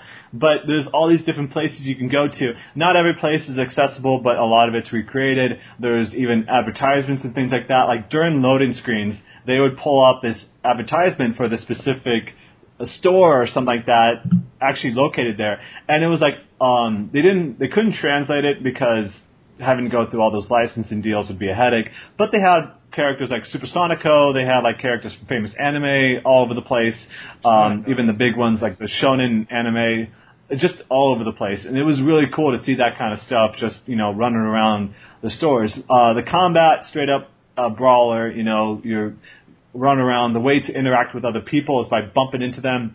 And so, like at one point, he bumps. I, I'm, I'm supposed to. He told me to bump into this girl, and then she's like, "Hey, do you want to come to this this store that's back here?" And uh, she leads me around, and she takes me to this place, this fancy place that sells art. And so they apparently he tells me about the story about how it, this is a huge scam that happens all over that city. That um, they take you in, they sit you down, they give you a really nice um, cup of coffee, and basically like give you a massage on your back and all what they can do, and they basically try to force you into buying this art that's ridiculously overpriced. Like uh, when I went to the store, they wanted me to buy some stuff. Like the cheapest thing was like a postcard, and that was like a dollar, all the way up to like this really expensive art that's like a thousand, ten So this is all in a brawler game. This is this is straight up like almost like a simulation in a way. Uh, there's a lot of stuff going. Walking around town doing stuff. Yeah, it, it, it's a it's Why the a, it's a very it's Akiba a, Strip? I was talking about no, I was I was saying that the combat was brawler. I'm not saying that the game Well, is actually, a brawler. the title it's not. fun. I'm shocked you haven't explained that yet. Yeah, I have no idea why well, it's that's- called that's- Akiba If you didn't figure that out like a long time ago, then I'm sorry. Yeah, wait, wait, but it's not obvious, wait. man. It's, it sounds like Akiba's. Akiba's trip. You couldn't figure Well, out Akiba, if- if there's Talking anyone- about, like Akihabara, like I'm so No, confused. if there's anyone that would not get this, it would be Simon. And I Yeah, looks, like- so it sounds like he did not get this the pun in the title. Would, that's I'm so confused. I understand that if this takes in Akihabara, is this? I thought it was like an No. Akihabara zombie strip game or something like that. Like that's what I thought it was. A zombie what game? Oh, it, it it is it is that too. I'm talking about some of the other stuff that's in the game before I get to that part. But it so but the thing is is that like let me going back to the the trip in the store, not to dwell on it too much, but like I was about to leave and they say, "No, no, no, let's do this little survey." And so I went through a few questions like asked about what I like like would you save someone who's drowning? I'm like no, just because like in my demos I d- like to go against the grain and just do a bunch of nasty stuff. And so uh, at the end, I they still forced me into spending my money. And so it's like I still had like a hundred dollars taken away from me forced, and so I was like, this is bullshit. And so, uh, leaving that place, going around, and uh, the whole point of interacting is you're bumping into them. So I forget what it's called. Um, what the name of the monsters are called, but they're, they're the vampires. And so you uh, are run around town, and then you bump into one of these creatures, and uh, it's like it's all on your mini map. Like they tell you to go like this kind of area, and so you run over and you um you fight these monsters. And yes, part of the mechanics is like ripping the clothes off of them. So you basically you beat them, you wear them down, and then the part that you can strip is glowing, and it's completely you know gender neutral males and females, both it can happen to both of them. You rip their clothes off down to their underwear, and then at when they hit their underwear, they basically like evaporate into like this weird purple dust kind of thing. So it's, it's kind of Yeah, it it's, is. it's really over the top, crazy. Like there's apparently like over a hundred unique weapons you can pick up. Like starting off the bat, I had like this paper fan that you can beat people with, but you can like get like Rising, bats. except better. It's kind of like that, yeah. So there's all these. yeah, it's it's Oh, yeah, one it's- game that they're doing that I'm actually really interested and excited about. Was was the, It's the crazy. build It's crazy. There's. It's dual audio. But I mean, the, build- The- one the of the build- first times, completely was it in dual English? Like the build they had like they had English text and Yeah. stuff. Yeah, it actually it was it was English. I was playing the No, dub no, version. no. And like the, billboards and shit. Is that Yeah, like I said, the only thing they couldn't um, translate was the uh, advertisements that were in like loading screens and stuff like that because they would have to go to like these animation publishers and all this distributors and all these people that would be way too much work. So that's the only thing that they could I not get. see- they did not wanna want see to an go to. But the advertisements, Mahoka yeah. on there. If it's not there, I'm gonna be sad. Mahoka, I I think Really? that's on there. They did. I mean, they should have. Yeah, totally. They have Indication like. that I Japan think- is still shit. Welcome to the NHK was on Oh, there. You know, they had like all these crazy Okay. yeah, all this, all they have like a ton of stuff in there. Like it's it's all these crazy like any like most of the anime you can think of. There's stuff in there like Dragon Ball was in there. I My one-time So experience with Akihabara was very weird, and I ate a lot of shabu shabu. That was about it. Is that the, the, the beginning of your your stay there. Did you get caught up in any scams? I didn't get caught up in any scams, but I did walk into a couple of stores, which made me very, very uncomfortable. Not gonna lie. Um, I also walked. I- The Akihabara is pretty badass, though. I'm not gonna lie. There's a lot of cool things to see there. Nice.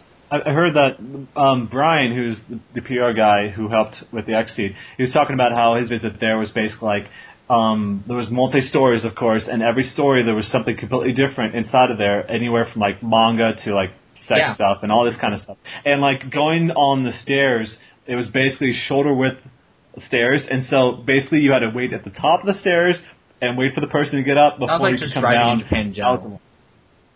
just everything in there was just obviously completely packed in, Yeah, very dense. and it so is. it's just you know, Mhm. yeah, Japan, small island with over a million people, like a million Japan people and Korea are very similar in that respect. I mean, it's not any different.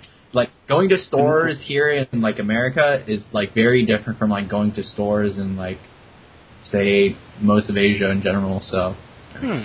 Yeah. And but yeah, and so but everything I, I got to play. They actually let me play some of it too. So and it it felt very easy to get into. Uh, you have to avoid like the cops that are like nearby. If you start a fight, they jump in as well, and they're like boss characters. You got to avoid the crap because they can kick your ass. And so you got to be careful about them. But otherwise, like the dub sounded good. You know, like they actually got some good voice actors. I didn't, Okay. I, I couldn't really recognize them too much, but um, they seemed to fit their characters well, and so I um I liked it. I thought it was it's probably the most ambitious you- project they've done since Tell- like Legend could you of tell Heroes. if they implemented the uh, rotating nicknames for the main character? I know he's got like a sister character that, that will call him like different stuff, right? oh god, I I think that's Um, that, that's the most think genius so. localization idea I've, I'd heard in a while. I think so. I, I if I um if my memory serves me right, I think that yeah that that it did change, and so I, to be fair though, it's that um. Uh, we didn't spend too much time because they were showing multiple games, Right. of course. But for, that was basically like that's that took up most of the time there. I was already late getting in because having an appointment booked right when that place opens, and then you have like hundreds of GameStop employees in front of you. It's really annoying. But uh, getting in, playing that game, that was the probably the best game they just showed. And then you know, so that was fun. And then at NISA, they showed off Disgaea 4. They said they're going to bring over all the DLC, including like the anime stuff, like Spice and Wolf and uh, the um. That uh, show sucks, by the way. uh, uh, and what is it? Uh, Index. I forget Yeah. what it's called. a certain magical index. Hey, well, well, Yeah, certain we're on magical index, is they got characters or like that. Horo or Horo or I'll Hollow. Holo. not do. Oh, hold on, no, on. I need hold to know. hold. I, the show was boring. It's it's terrible, but it's, I like that it was I- I color enjoy- I four. enjoy. That was it. Oh, I have no idea what we're talking about. All right, moving on. So anyway, so yeah, I got to see at NISA. They showed Disgaea Four. They showed uh, yeah, Natural Doctrine, which pretty intense game that's apparently going to be very difficult. And so that's that's going to be bringing kind of all three uh, SKUs of that game to retail in North America and Europe? That is bananas to them. That's Yeah. yeah. Nisa because brings a that's bunch of crazy. to uh, retail in Europe. I know. That, I mean, they they always do for their games, but I mean, like one game with three SKUs retail for retail Uh. release in North America and Europe. That seems nuts to me. Like that's something that like EA Ubisoft says- do. Well, Right? someone's got to be Ubisoft. Gosh. Nisa, Nisa does a lot of localization work. Like even the games that they um, no longer directly publish, they still do localization work for. So like even like when they lost when Gust got bought out by Tecmo, they were still doing the localization work for some of their titles. And so it, they still they have a they have a huge presence in Europe, and so like they get paid a lot of money to like from Atlus to localize their products there. So yeah, it's, it's they they they're able to do that kind of thing, and it's yeah, it's pretty incredible putting that much uh, risk into that. But that's that's kind of the thing that I, I think is is great about uh, these companies like Xseed and Nisa and Aksys that they're willing to do that and uh, convince these com- companies to bring their stuff over here, and you know, obviously hoping that it works out. Like Neptunia is huge, like just as big as Disgaea here. So it's it's crazy. Huge, It's crazy how things can turn like that. It is. It's it's it on it, it sells as Oh, I thought as that was sky. like a- That's I thought that was a, yeah. a jab at Opinions Neptunia's like sexuality, but I guess that was. no, it was no, it was- was not. It was a jab, but not at. The Oh, it was a jab. Okay, okay. It was I a thought I was jab. reading too much into that one, but No, no, no. It was a jab, but just of a different sort. Anyways, I, I, I, I, anyway, so yeah, it's, it's, it's, it's, it's pretty crazy how they do that stuff. And yeah, other than that, you know, for the, uh, to wrap up E3 talk, you know, it's, they sh- I think there's a lot of really good titles coming out this year. I, like I said, it's the stuff I got to play on the show floor. Some great indie titles were there too. I, I went to the IndieCade booth and got to play some of those games too. Like uh, Below looks great, and so just yeah, it's it's it's it's pretty amazing the stuff that they have coming. D4 I think is coming out this year. That the new game from um, Yeah. Swery. So it's I'm pretty excited about the stuff coming. So it's like the press conferences didn't really get to show it because they have a small amount of time. But if you were on the show floor, there was there was some good stuff. So yeah, but uh, let's get off the E3 talk for now because that's you can read our articles on the site. We got reviews, we got previews for like Witcher 3, Shadows more of Mordor. content is still um, coming, right? Uh, yeah, we got some more stuff coming, so look forward to that. But moving moving on, one of the reasons we brought Ron on to this podcast is apparently he is playing Final Fantasy IX for the very We first gotta time. get this out of the way, Ron. And What is your opinion? I'm okay. So I'm playing FF9 for the first time on my Vita. I downloaded it off PSN for ten bucks. Uh, the game's awful. It's really boring. The combat's terrible, and I just really re- regret that I spent ten bucks on that and not like some Call of Duty DLC. Okay, how far did you get into the game? Okay, so uh, the game is great so far. I'm about. Are you yeah, I know terrible. I'm. I'm just gonna sit here, I wonder what the hell I- you're So talking how far did you get into it? I'm about 18 hours into it, and I'm. I just. I have Eiko, and we're about to go to the Lifa tree, Lifa tree, however you pronounce that. Oh gosh, Mm-hmm. Yeah. and Uh, you do not enjoy it. no, no, no. It's good. It's great. I was. I was being facetious. I, it, I think it's really great. That's that's that's why I was Oh, I gonna, thought I you was being sit back. I was like, I was like, no, everything like, he having, said on like, Twitter, I was like, wait. Okay, no. I'm That, being that's okay. Simon I'm- for you. He'll, he'll take everything at face value. Right. Like literally, Yeah. face value. He's right here. and We're insulting him. No, no, no, no. That's how we do things here. Um, yeah. No, I'm being completely facetious. I think it's great. It's good. What, what is there? yeah. What What is like? Uh, sorry for like bombarding with so many questions because like FF9 is like sort of like one of the first, uh, one of the last few Final Fantasy games I have had the play joy of playing, but Mhm. I enjoyed it so much despite like how how uh how late into the game or late into the series I came. Like, what was like the best part for you? Uh, so far in that 18 hours, Yeah. um, ah, the best part. Um, hmm. I don't.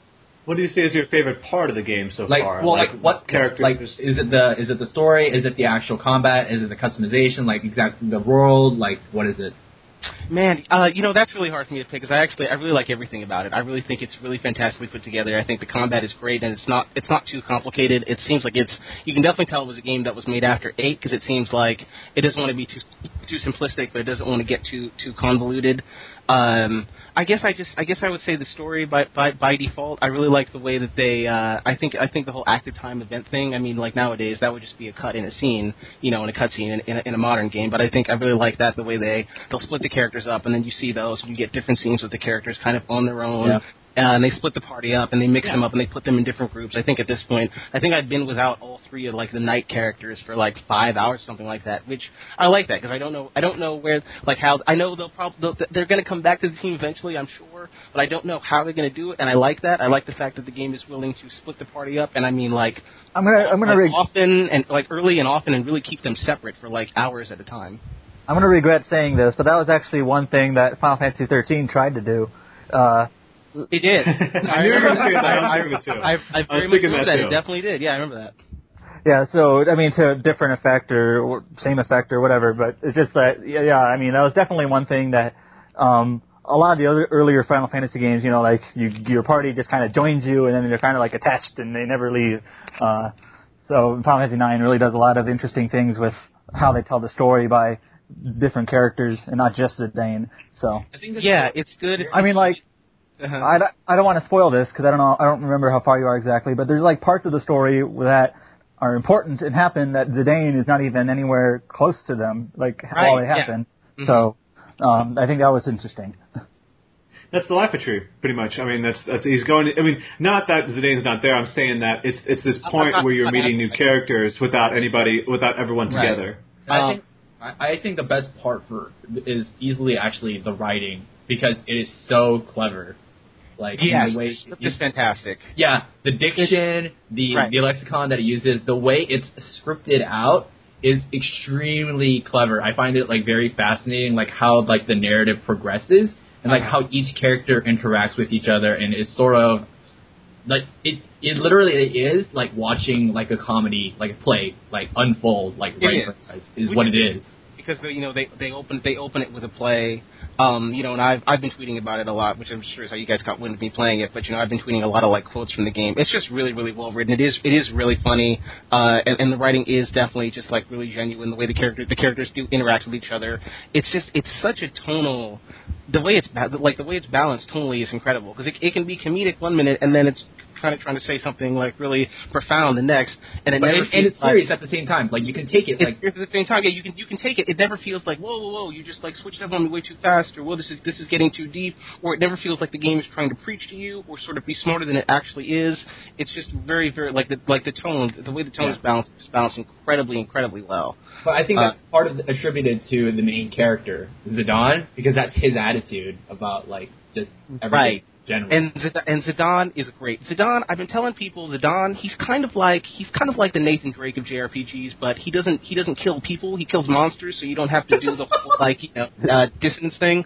He's like it's like I I wish there were more protagonists like him because he's already kind of subverted the whole like am- amnesic trope where he doesn't have amnesia. He just I mean he's an orphan. I mean the guy he doesn't he doesn't really remember his childhood. He doesn't remember his origins, uh, which you know it's like it's so simple and elegant when they present it. Like you immediately you're like why don't more games do this? Why do why why why, are, why do games like like you know JRPGs in particular? Why do they so use the whole amnesia thing as, as such a crutch when they could just you know do what what they do with him? But I mean he's great. He's got a sense he's got a sense of humor. He's smart. Instead of him like you know instead of him not knowing the world, Garnet doesn't know the world. So instead you can have him and he's kind of he's been to places.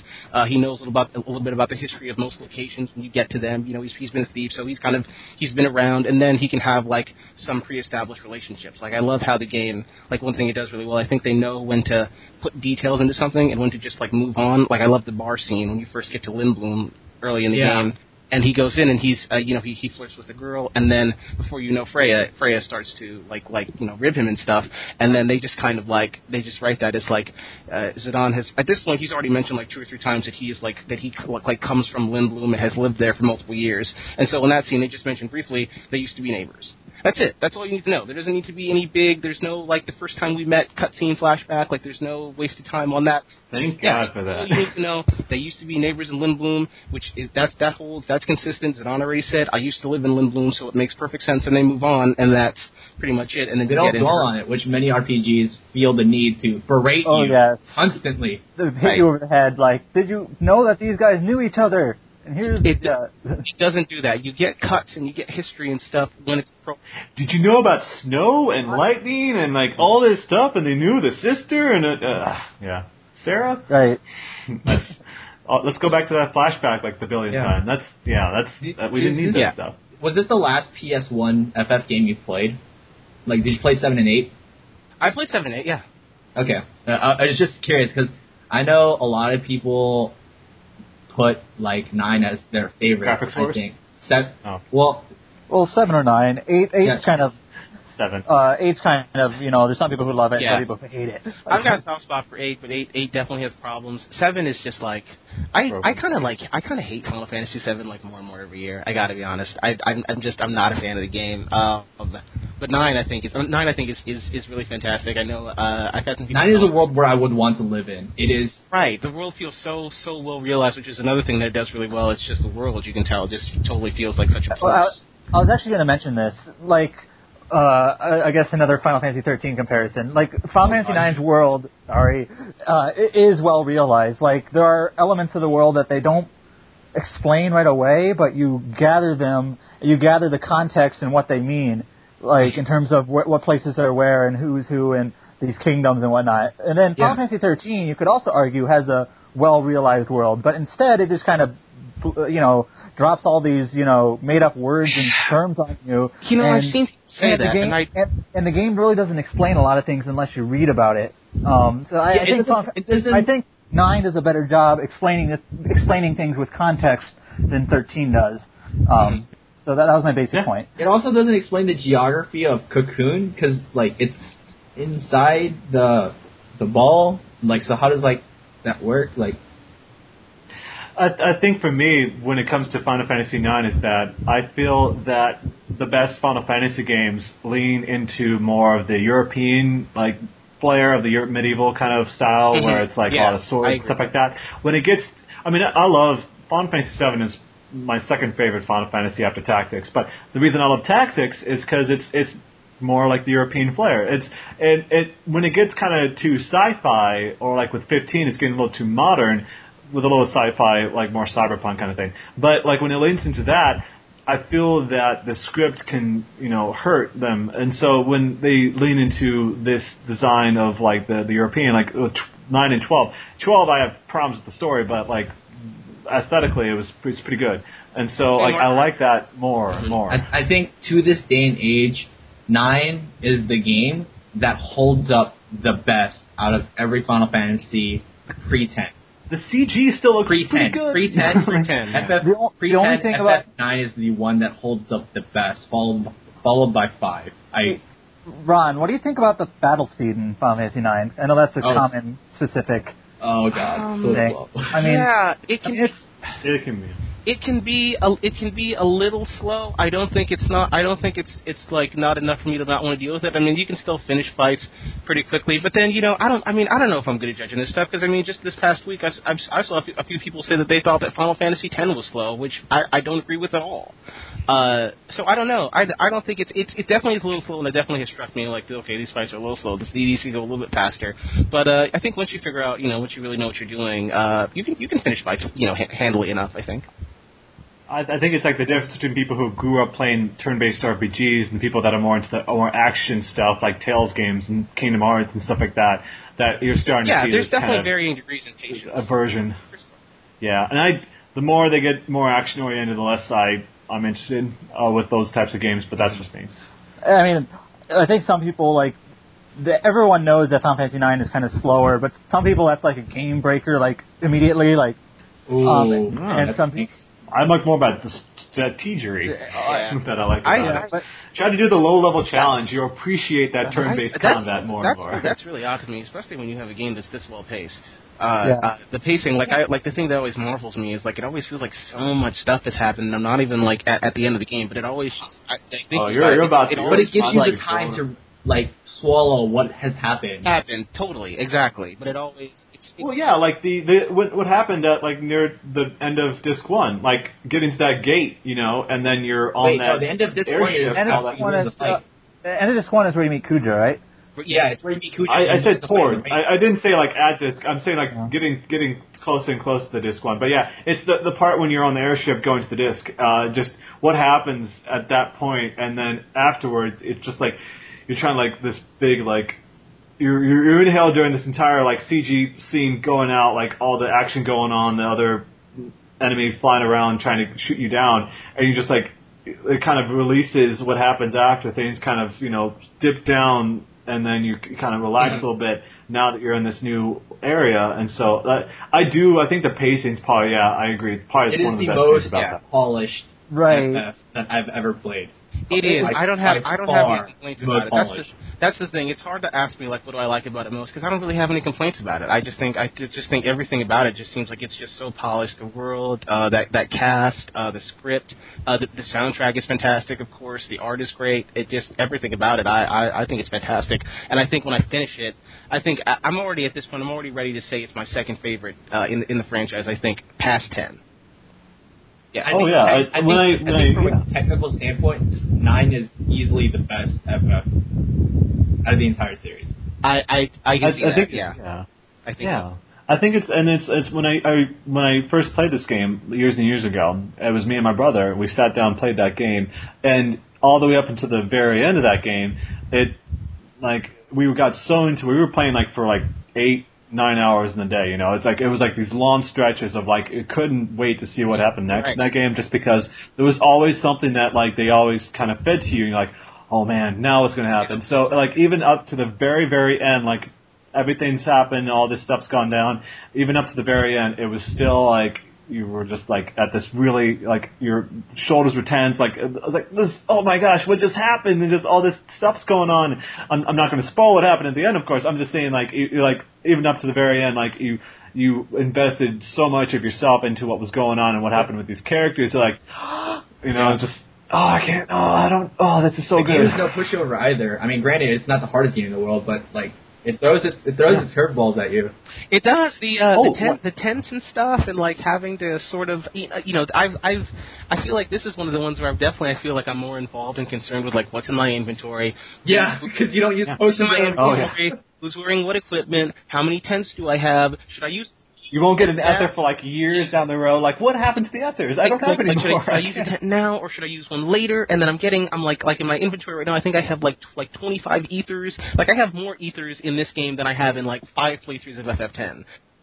And you won't find a store that And- sells and- those and- things for a while. At least the high like- ethers. So now I'm questioning, like, okay, should I wait and stop and rest and use a tent, or should I just use an ether and keep going, or is it, should I use a tent now because it won't feel, it won't heal all my HP because now everybody has like a thousand like HP points, so like a tent won't fit, won't cure everything if everybody's down to like 200. So do I wait? And have I waited too late? Like, should I just try to get to the next point and then rest eventually and use saver every time you get to rest, whether it's a hundred gil, whether it's free, you can rest. You're like, oh man, this is great.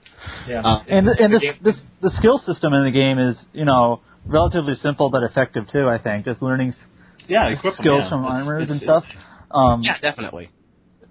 Um, And and, like- it's smart, like like like systematic stuff that to like interweave with the story, like like the the uh, uh, the event where uh, Steiner says to Vivi, "Hey, I ha- you know I, I you can do magic, and I have this thing I want to try." And then the next time you're gonna fight, you can use the sword magic, and then they you know on the bot. Uh, magic, like yeah. Garnet has summoned, and you can go in and you can you see all those summons, and they're all blacked out, and then of course eventually you know Brahne has them removed from her body, and then you're like, oh, that's why she had the capability, but it was like locked away, so now I have to go in Right. there. So, hmm I like the ability. And that, that's that's the thing, yeah. I thought the ability system was is nice. pretty awesome. But granted, I actually okay. Yeah. So, um, okay, a little bit of a confession. I actually played FF9 after I played Tales of Vesperia. So, uh, Oh, recent. Oh, recent. yeah, that's player. what I'm saying. Ah. It was one of the few. It was one of the last FF uh, games I played. Okay. Um, but Vesperia actually uses pretty much the exact same uh, ability system that Oh. F9 does. Yes, it, You have a limit, yeah. It's true. It's true. You have a limit to how many you can equip, and you, and how you you have learn to fill it how up, you actually you learn the skills is based off the weapons that you know you, you have. So Yeah. I, I I- I think it's actually really I, I like that customization system because first it gives meaning to the weapons. It means like you're you're gonna want to use every single weapon even if it mm-hmm. sucks for you like you, because you want that ability. Not only that, but Right. gives you that stratagem of okay, how do I prepare for this fight upcoming? Like, because if you die on a boss, fight, you're like, okay, I need to prepare that better.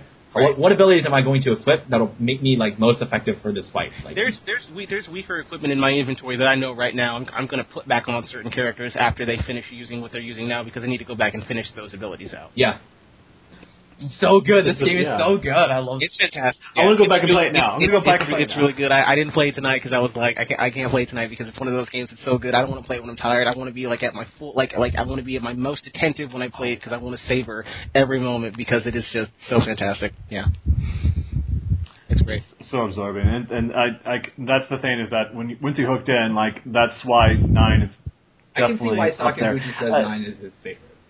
Like I Yeah. totally And- understand. I, I that's- have I have a friend, who, and the reason I played it is because I have a friend who it's like one of his favorite games ever. I think this in like Grim Fandango, and I was I, and I was thinking, and I and I just bought it one bought it one day like last week or, or the week before last week, and I was like, yeah, I think I should finally play this. I'm not playing anything else right now. I have Watch Dogs, but you know I don't want to play that.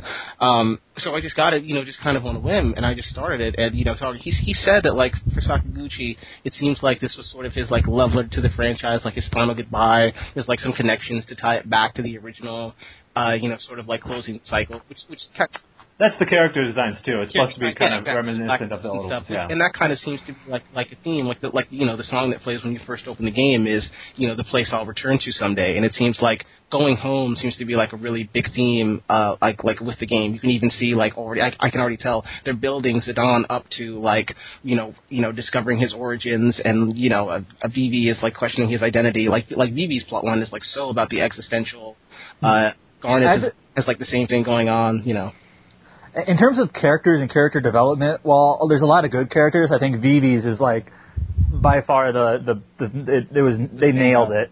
Yeah, Oh yeah, right from the beginning too. Right from the very like you see him like run around and then he trips over and falls on his face, and these kids are running around laughing at him. And even the next town, you know, like a bunch of people picking on him. You like you feel It bad feels, for it the feels, guy. like, it feels so. like he's getting a huge focus. Yeah, I mean, he reminds me of, for some reason, this is not a particular game, but he reminds me of Renton from Eureka 7 a lot. Like, for the same reasons why I like him, because they start him out as sort of like nothing, but they build him up to something really grand by the end of the game. And He's got some great spells. I'm, I'm excited. To see, I'm excited to see where he's going. I, I think they're building him up really great. I think him and Garnet in particular, Oh, they're yeah. doing really great. I, I, I, I like. I think those two characters both.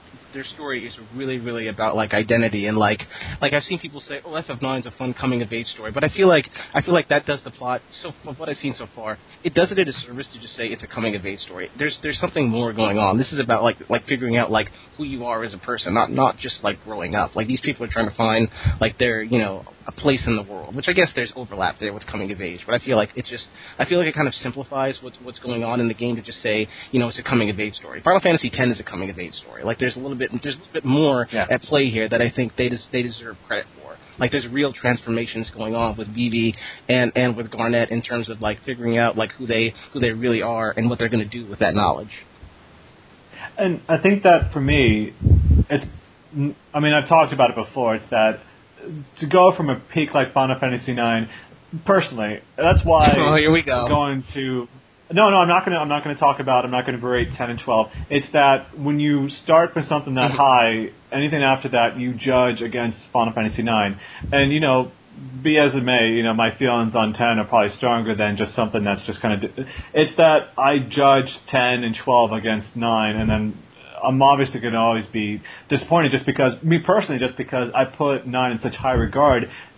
I hated 8, but like going from 7 to 9, it seems like it was like the top of the mountain, and Yeah. then at what happens after that, then you lose obviously, you know, Square Enix being a, like SquareSoft becoming Square Enix, then like everything moved around. It seemed like everything happened to that company after nine, and that's why I kind of judged it against it. I, it's probably, you know, obviously, you know, very disrespectful, probably, or like it's at least it's not. It's it's being uh, mean against how things can be, and like the fact that there's still plenty of people who made those games that are still with Square Enix, but like Hiroyuki Ito, who's who directed Yeah. Nine and all that stuff, and who co-wrote the scripts with Sakaguchi, uh, he's still there. Right. What you they know, doing, and, like though? you wonder what Yeah. he's working on all this time. Yeah, the I idea. think, I think the, idea that- PS1 uh, FFs have been the most consistent in quality. Seven, eight, nine are all fantastic, in my opinion. Like, It's then you know the PS1 era had some of the best games. Like they were putting in so many games like Parasite Eve, Chrono Cross, Vagrant Story. Like well, Vagrant Story, you know,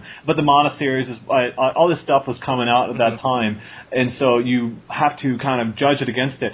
So going from that, like you know, Final Fantasy 13 taking out of stuff, Final Fantasy 7, you know, Final Fantasy 15. Uh, who knows what that's going to be? You know, like what what's their inspiration? It sounds like with the characters they got. of a lot of uh, what's it called? Final Fan- Final Fantasy Six. I feel like.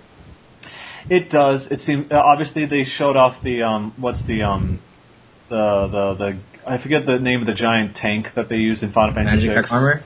The yeah, the Magitek armor. They showed them riding that stuff. Who knows if that's still in the game That at this point? But too, if yeah, I would oh yes, say- but it's obviously they. I would say 14 is up there in quality. I really enjoyed my time with 14. Yeah, Um, 14 seems like a great game. I, I would be, I would, I, if that guy, I, I know that Yoshida's supposed to be a big MMO fan. I wish he was a single player uh, RPG fan too, because if that guy could be lead, I would, like, I would, I would say even if you're a single player fan, you would enjoy this game. But I mean, to be when with Final Fantasy 14, I mean, you can spend like the 10, 15 bucks, play for a month. I played the game for a month. I got to like level 30, and I experienced a pretty big, big chunk of the story. And yeah, it's you're talking about a team made up of people who made up some of the best SquareSoft games. Like you have the team from like Chrono Trigger. Some of them are still working on 11, still putting out great content. But you have a lot of those people who made some of the best games in the early years of Square Enix and SquareSoft working on 14 uh, on the team there, writing the stories and stuff like that. And so, you know, there's some greatness there, and you hope that that translates to these games. Nothing against 15, you know, it could be an amazingly well told story. I just with Nomura at the helm. Uh, but anyway, so it, it it depends on how things are going, and I I don't know what exactly that game's going Right, to be yeah, now that feel. we've experienced 13. Yeah. Sort of, yeah. sort of bringing this back. What is y'all's favorite Final Fantasy game to date? Not, not what do you think is the best, but what is your favorite, like personal? Final, I, I already put out my list. Final Fantasy Tactics by and far. Well, I meant like mainline. Mainline seven. 10 is my favorite game of all time. Not, not even just FF, just in general. I, lo- I love Final Fantasy 10. Yeah. Wow. Okay. Um, Final Fantasy X was my first, so like uh, I didn't have any PlayStation consoles before then. I was, um, or I I didn't have I didn't have SNES either. I was too young. Um, but uh, like ten was the first I played, and I like it a lot. So yes, there might be some distortion there because it was my first. I'm always going to be predisposed to be positive towards it. But um, Yeah. even on the replay, there are a lot of things I like about it. There are a couple things that stuck out. Um, like I don't really like how some of the uh, post game stuff was done with the mini games or with the with the Monster Arena, but overall I think it's a really solid title. Um, however, I played Final Fantasy V recently as my it was the last mainline title I had to get to on GBA, and I enjoyed it a lot, like more than a lot. Like it's a We need the job system Final to come back. V Is, what is we're saying. amazing. Um, yes, it's yes, yes. uh, the job system is fantastic. It's you know, I mean, how you can um, basically have like a main job and a sub job, and how it affects your equipment, and how you can set up your party, and basically your the permutations of okay, my party is, is set up of these jobs, and who is support and who is attacking. Um, and then the game is relatively open. Like, I mean, it's a world map, and you're you're supposed to go to certain places at certain times. But there's also a little bit of nonlinearity there. Um, and then, The um, good too for that. yeah, it's That's why I love Tactics. It's the same reasons, really. Yeah. um, the the story is kind of really cheesy at times. So it's like if you take it if you take it at if you take it at face value and like you know try to you know scrutinize Make something out of everything, you're gonna be like, okay, this guy Final Fantasy V spoilers. He's like a twig, and he turns you know he st- the enemy turns himself to a twig and sticks himself on one of your characters, and then he comes back. So, but Yeah. like it's still just kind of like it's got this charm. I I don't like this word, but it, like it, got, it has this charm to it, and it just kind of like sets this tone uh, of silliness. And you can also see that in the animations and like the these exaggerated sprite like uh, animations with the big eyes or whatnot. like when they dance too. Right. And it just it- it- like uh, the game is really solid, um, and there's it, it's also great for replays, and that's why there's this like Final Fantasy V Fiesta thing now. Yeah. You can lots of different ways you can approach it. I didn't actually do that this year because I had played it very recently, and I didn't want to play it again so soon. But it's I was very impressed by it. It's definitely top three in Final Fantasy at This least. is one of the reasons why Adam likes uh, Bravely Default, by the way. Yeah, I, I like Bravely Default because it's very similar. It's got some structural differences, um, but get, battle game, combat wise, it's very similar. Mhm. Yeah. You might like the sequel even more. Sounds like. uh, I I'm really excited for Bravely too. Uh, my personal favorite, against like very controversial opinion, is eight actually. Um, Okay. Oh, Yeah. I- I, I- really, you know, I really I enjoyed eight. Everyone's entitled. Yeah. I like the world of eight. I think it's very actually interesting Mhm. in the way it's set up. Like the gardens are set up. I think the idea of I think I like the Flying. yeah I like the schools. path. I like the uh, the sequence where you're doing stuff and just when you feel like you're sort of getting tired of the stuff, it goes to the past and sort of breaks the pace. I actually enjoy that very well. Mhm. Um, Yeah. I I actually think there's a lot of useless Past. characters that I really didn't care for, like Irvine or um, what's her name, the Selphie? nunchuck. Noah? Yeah, I don't like Selphie or Zell was okay, but like I really liked the story between like I'm a sucker for love stories, so I really liked the Squall and uh, Rinoa, despite Rinoa. like being extremely cheesy. Yeah. Um, I really enjoyed. It, it, there's a little bit of problems with the draw system and the battle mechanics, but I do enjoy the way you um, assign uh, guardian forces. It reminds me very similar to uh, Djinn, assigning Djinns in Golden Sun. So Yeah. like, yeah, I mean, I feel a lot of you similarities. totally break the game. I mean, I really enjoyed eight. I think if eight didn't exist, my favorite, my like next runner up would be nine or ten. Like, Yeah. by, like in terms of favorite. In mm-hmm. terms of technicality, nine and five are like easily the best.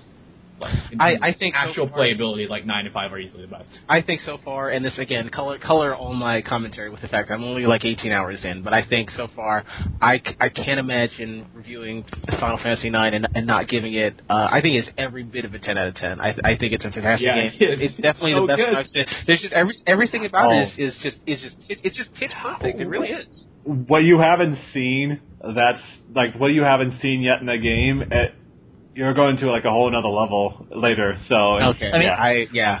I, I think you're not even like halfway through. Really, there's I'm, I'm No, on, he's I'm not. still on He's- disc he's two. like I'm still on disc two. below it. Yeah, he's slightly below halfway. and yeah. and like we were saying earlier, the game is pretty packed in terms of like narrative events. So like It there's is. a That- lot. yeah. Like, like that's what I was saying. That, like, that's the thing that amazes Um, me. um, it just, it just uh, uh, feels like so much has happened already. Unlike unlike this- Final Fantasy say 12, where like really by uh, 50% of the way through the game, you've seen like 85% of the story. In, Right. yeah, In, yeah. In nine. and it falls apart. Well, I actually kind of, I actually kind of like the diversion where like nothing happens for like hours. But anyways, uh, um, in terms of just kind of just like relaxing and doing whatever. But um, but in Final Fantasy Nine, in terms of its narrative-driven like story, it's it, it's like we were saying, it's very well paced and there's a lot left, and uh, I hope you enjoy it. Yeah, I, I appreciate it. I, I, I thank you guys for having me on so I could talk about it. I think it's it's really really really fantastic. I'm, I'm glad I'm playing it. I can see why it's a lot of people's favorite, and really, I, it's one of those games where I play and I'm, I'm like, this is definitely this is the gold standard for what I think a, a role playing game can be. It's got that journey feel. It's got a great cast. You like the gameplay. You like the world. The music is good. You just you just like you just like every every every facet you're dealing with. Uh, and if and I feel like if they could get if there's a model to follow to sort of get Final Fantasy back on track, and I know not everyone will agree that it needs to be back on track.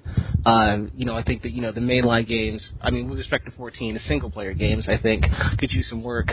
I think if this was the model they were to follow, I, I would be thrilled. I don't I don't know that 15 would be would be that game. It seems like there's a different thing going there. I think I think what we're getting in 15 is is, is a Tetsuya Nomura game, and I don't know if that's going to necessarily feel like a mainline Final Fantasy, despite the And- title they put on it. and not and not only in like style and tone, but also in gameplay. It's very action oriented. So that you know the kind of right. It so like yeah. even if you even if you don't care about story and narrative, the fact that it's more like an action game, like a Kingdom Hearts, you know, it's like that. Some people right away like that's not what we want Final Fantasy to be. exactly. No. It, well, it, yeah, it's, it's and you saw that with when you have 14, of course, going back to the roots, but then you also have Bra- Bravely Default and Final Fantasy 15 both saying like Bravely Default is like let's bring it back to like Final Fantasy 5. 15 is like six. Uh, so it's obviously they're feeling that they have to go I back. I I, just hope don't- that doesn't mean that really- they're I not really going to. lean too hard into 15 is like six though.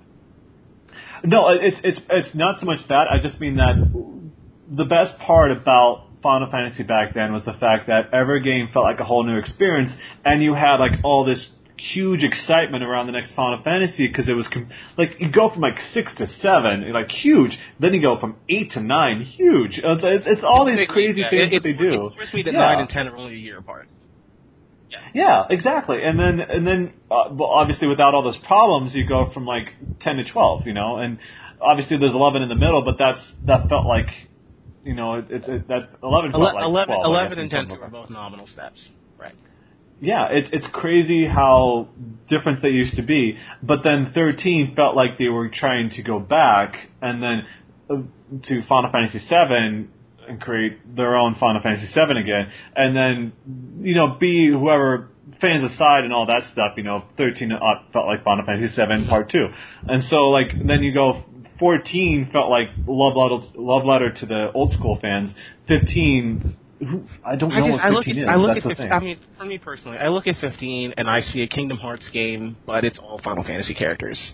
I, I just I just feel like it's it's That's more and that's what I did not like about Birth by I, Sleep. I feel When I look at 15, I think of a Shakespearean play. That's what I think. I get that I get that also but I just feel like does, Tetsuya it Nomura does is in a making a. Tetsuya Nomura game and I don't think that necessarily meshes with what a mainline Final Fantasy game is. Like the, the series have always had, had there's always been different directors working on the series but I think he he is the one that like you know has shaken things up and that's why you know he, he's done like Kingdom Hearts and stuff like he sort of switches up the flavor. He's a in. Kingdom Hearts he 3, you yeah, you watch Kingdom Hearts 3, and I saw the Kingdom Hearts 3 trailer, the one they put out with the um the, the weird battle systems like the the merry-go-round and like the the Ferris wheel and stuff like that, and I fell asleep. So I don't know how it's I going mean, to be I, I mean, when they go to to 15. He's, he's a visionary, and that's you know that's kind of my problem with him, though. You know, I I, I, I like I like I like What to Ends call With him You was the a good sort of game. like I like to call him the Ken Levine of the East. He's like he's a visionary, but it's clear that like at the company, there's no leash on him. Like there's no real nobody is nobody is, is like on his shoulder saying like, hey, get this game done. Like that's clearly not what's happening because the game's not out.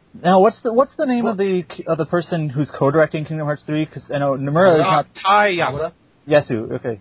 Yes. Um, yeah. So, you know, they kind of need something like that for 15. It feels like someone else to, you know, They do. s- They, it's, side, uh, side it's, them. the, it's, the type, it's the Type Zero guy is the co-director. oh, they do. Uh, Yeah, I didn't know that. I didn't realize. I didn't realize he was actually like in a directorial role.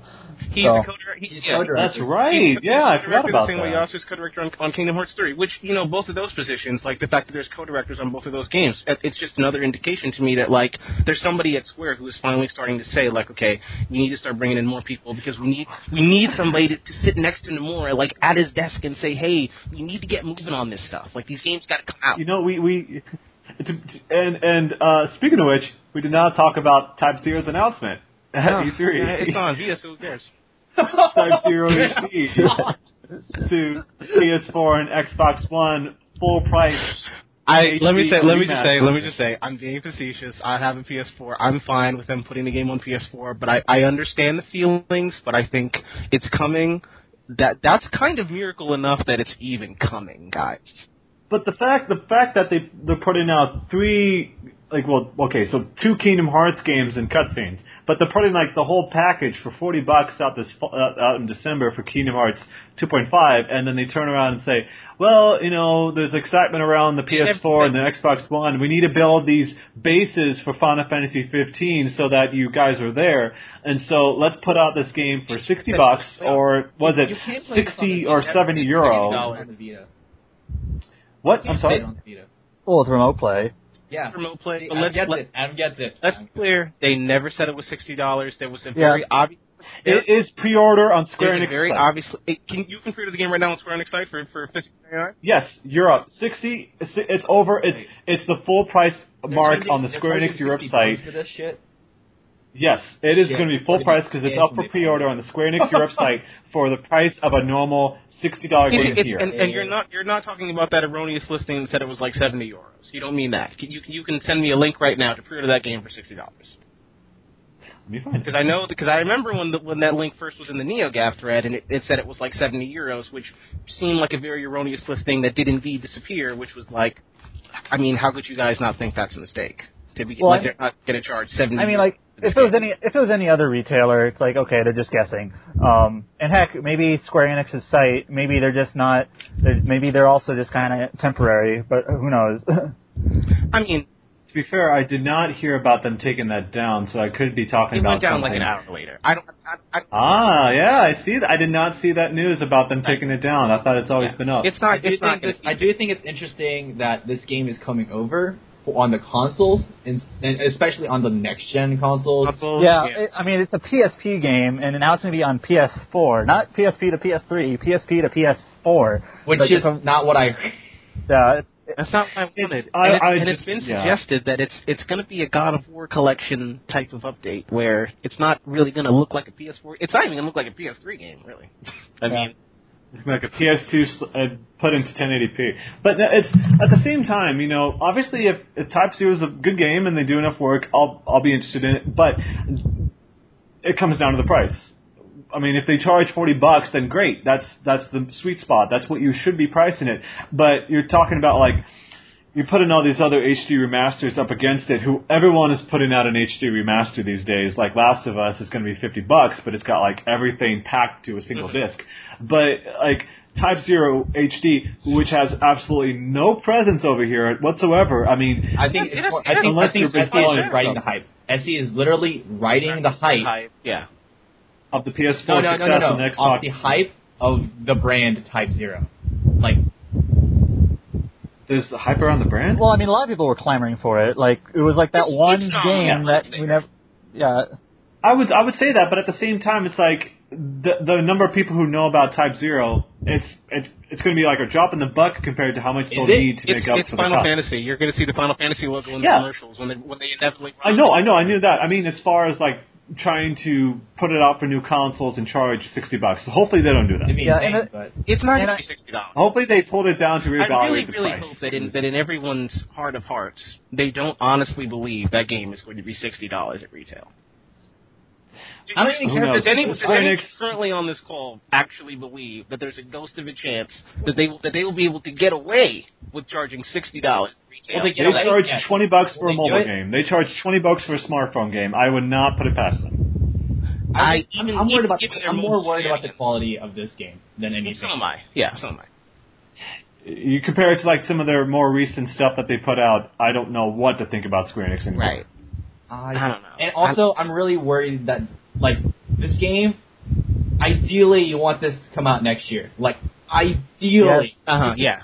And We, when we, we, when, we they know announced, nothing else is coming out next year because I we mean- know that like nothing else. There's nothing coming out I mean- this year. That's the thing, except for Kingdom when Hearts. they That's announced. Final It's a Fantasy remaster. X remaster, they all they had was a logo, and then we didn't hear anything for like almost two years, like literally anything. And To be fair, Yeah. and Type Zero was announced like at the end, on like Final Kojito. Fantasy X HD. I think that I think that once they announced, I think that when they announced that this was this was right after like like uh, over like this over like a course of like two years, like uh, Hashimoto would like tweet from the Square Enix account like pictures of like Final Fantasy VII running on PSP, and then that would come out as a PS1 classic. And they did the same thing with eight, and then nine, and then logical step.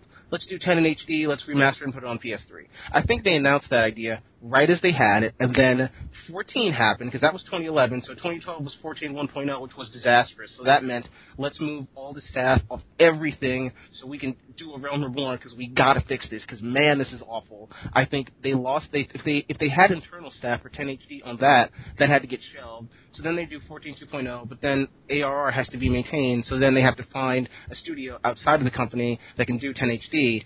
I I I think imagine that's one part of it. I don't think that's. I all of it. imagine Uh, 10 HD. I can't imagine that, that that doing 10 and 10 to HD. I cannot imagine that that took more than 18 months. I think- I think with some time, Well, finding people. 14 came out in 2010. Yeah, well, I think that's one part of it. I think the big part of it is that it was initially supposed to be because this was unveiled at the NGP, which was the Vita unveiling.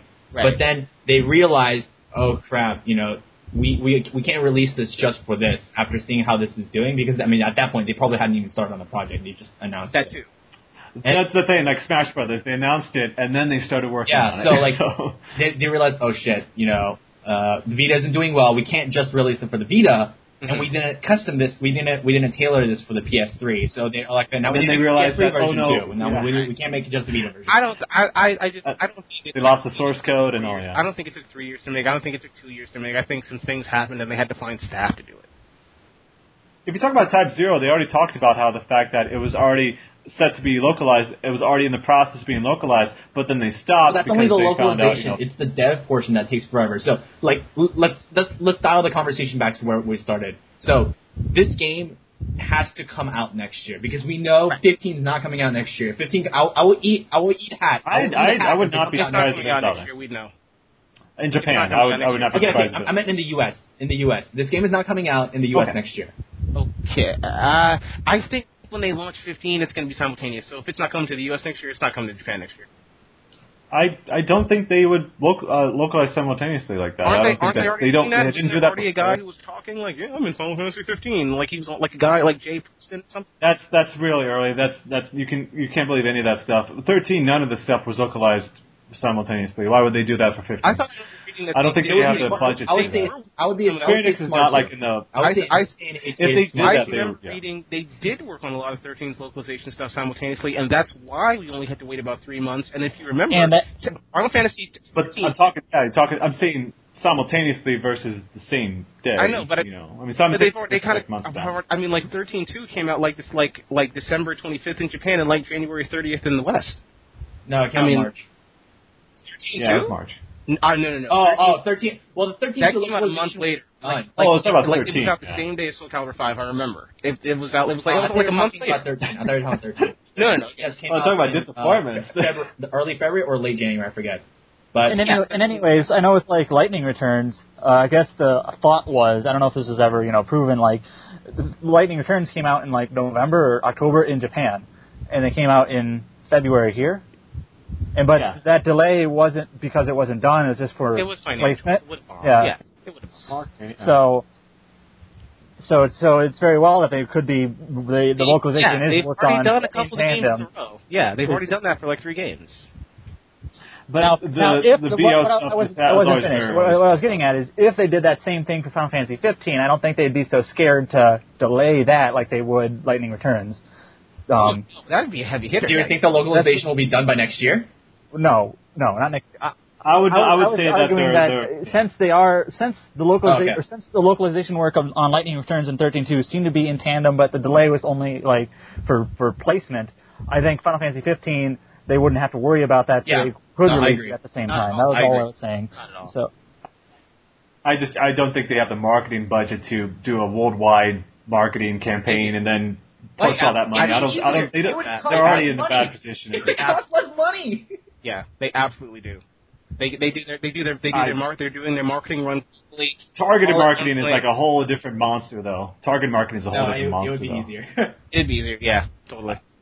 I, I don't. I, I I just don't think they're able to put out like that many copies uh, simultaneously. They need to ramp up production. Like, It's separately. safe to assume that It's not the same exact. something. It's not the same exact game, though. It's not. we're talking about something that's going to be happening in like 2016. Yeah, Likely, so yeah. we know that Kingdom Hearts 2.5 is going to be their flagship title this year, which Which is is sad. really sad, by the way. Yeah, that's as good as as good as Kingdom Hearts We- Two is. That's it's, it's pretty much safe to assume that Type Zero, if if they get their shit together, that's Is their a big 2015 asterisk, by the way.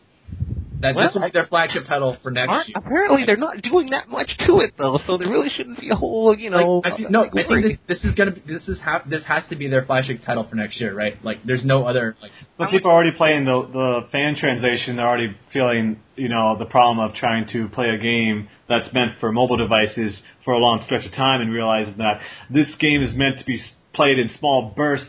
And so, trying to put that type of experience on a console, you're going to experience a lot of people Yeah. not understanding the Right. pacing I of know- this I I game. think there's That's a Type One. I, I think there's a Type Zero sequel in the making for consoles. Is why they're also doing this. Yeah, yeah. I, I, I've not would played not. Type Zero, but I imagine that it's something like Crisis Core, where you have lots of missions to do. Yeah, it and is. if, It you- is. if you It just sit down, if you It's a mission yeah, based if, game. if you sit down and just kind of do the missions one after the other, after the other, after the other, it probably gets repet- repetitive.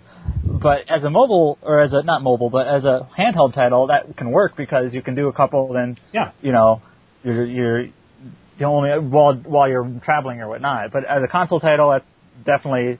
Um, I don't think it's for, an- for a problematic, game that's like I don't think yeah. it'll be problematic in the sense that it'll play much like a mini MMO because you can you can do missions with other players. So just get together for maybe like an hour, do a couple missions with your friends, then get off. It's sort of like going on a doing it like a, a dungeon run for, on an MMO for like maybe a few hours with your friends, sit down, you know, have a grand old time, then leave. I, think I don't think it'll be. Like, But I think it'll I- be good. I- I think you want I that think from a it'll be a good console single player experience.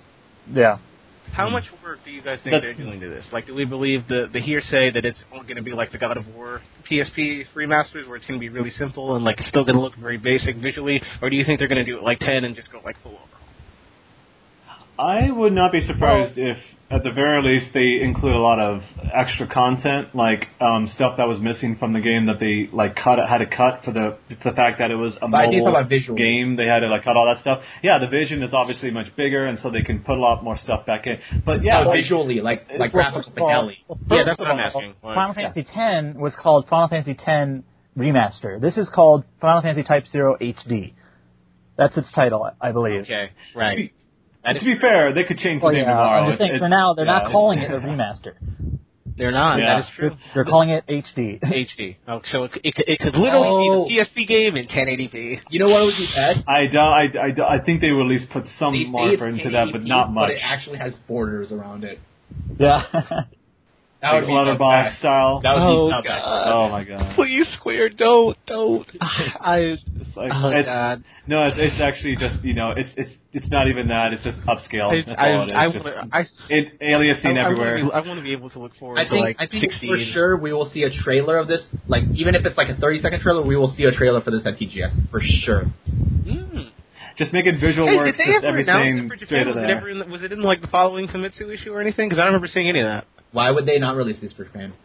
I mean, I know they would. They would It's totally like, do Has that, it been announced for Japan yet? Or I I think it's just the fact that it'd be I'm big for surprised this us is that not they for announced. PC. It was E3, you know. They'll announce it at You're surprised whatever the is not for their PC, new in all honesty. you're really surprised it's not for the PC?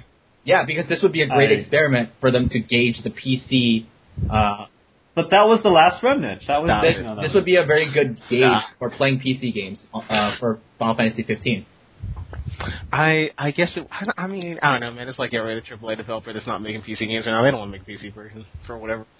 I thought Final Fantasy 15 was coming out. Is, for is PC. why are you you can start that rumor here? They're not. Huh? No, there's like tens of petitions. They said I PC think version. it's I remember. The, I remember the dumb. headline. It said they were undecided. Not. They were undecided on a PC version of Final They Fantasy not- 15. That was not like do the PC headline. Version. I know they won't. That's totally beyond it. Uh, but I remember, was it Hashimoto said that? Like he said, we're undecided. M- maybe, maybe. They're And it's like, developing oh, the thing man. on PC. Here, here is the version of the game already basically done. Not release it. Ding Yeah. ding. Like what the Uh, fuck? Why? Even, even if it's already, I mean, I don't, I don't, I don't know those, those. I don't. I'm one of those people that, that doesn't, that didn't think the game looked all that great when they showed it last. So Oh, you know, but at the same time, they're they're seeing success with some of their PC games, and so I, I can I can understand why they would be interested in that market. But I just, you know, Type Zero maybe, but who knows? Final Fantasy 15, yeah, I could totally see that being on PC. So, but yeah, uh, so I don't know. With that, uh, is there anything else that you guys want to discuss on that topic? I want to say that Ron is awesome. We're playing FF9. That's what it is. Yeah, I'll be. thanks, man. Yeah, well, follow, follow, follow me on Twitter. So you can see my FF9 shenanigans. I'll, I'll tweet the quotes and rave about it because it's, it's an amazing game. Every time you post a song from Final Fantasy IX, I get excited because like, yeah, the Oh, that soundtrack. sound- oh man, that soundtrack is so good. Oh man, I don't. that makes oh. Melodies good. of life. Oh, Melodies of life. Just like the world, the overworld themes. I, you know what? You know what I'm gonna do? When I fix the game, Won't the first thing I'm gonna do is is is sit down and listen to that Piano Collections album. I'm Ooh, that's good stuff. I love, I love, love, love the the Piano Collections for ten. So I'm sure that it's got to be great. Yeah. It's yeah, that's one of the things that like most. And yeah, nine has an amazing Yeah, piano cool. collection. It's it's probably the some of the best like versions of those songs. yeah. really. Well, yeah. So uh, I don't know. I mean, I, I think we've kind of covered the spread during this podcast. This podcast has probably has gone on for a couple I think hours. we So nailed we nailed all the points. Final Fantasy 16 needs to be directed by Ito. Yeah. That well, that's everyone hopes that's what he's been doing. Obviously, he's been they've been quiet. They put him in some like basement shelter. They haven't talked to him. They he hasn't said much lately, but Cracking apparently away at his next masterpiece. It's going to be the the return to form. they did announce that new World Ends with, World Ends with You Uh, game no, for no, Android no, and iOS. No, no, no, no. they did just No, announce they're, that. they're, they're Seventeen preparing, they're preparing for the sequel announcement The sequel for mobile. The sequel's coming. Yeah, the sequel. The sequel's going to be announced for mobile. It's coming to TGS. Final Fantasy 12 HD. But... Hey, 12 HD needs to happen. Guys. 12 is Guys, God, guys, a billion times Someone someone said that. No, it that does not need to happen. It does not It need to happen. 12 is a very good video game. does not Yes, it need- The story was always also already disappointing. I Yeah, don't but it want had to a- it it had- outro we've ever done. I just can I can I Oh, just can I get Fran in HD though? Is that is that? I mean, I don't. I don't I have- Someone will make a model for you that looks like an HD. yeah, That's, I don't want somebody leaving on. I want a game in my console, and I want it on PS.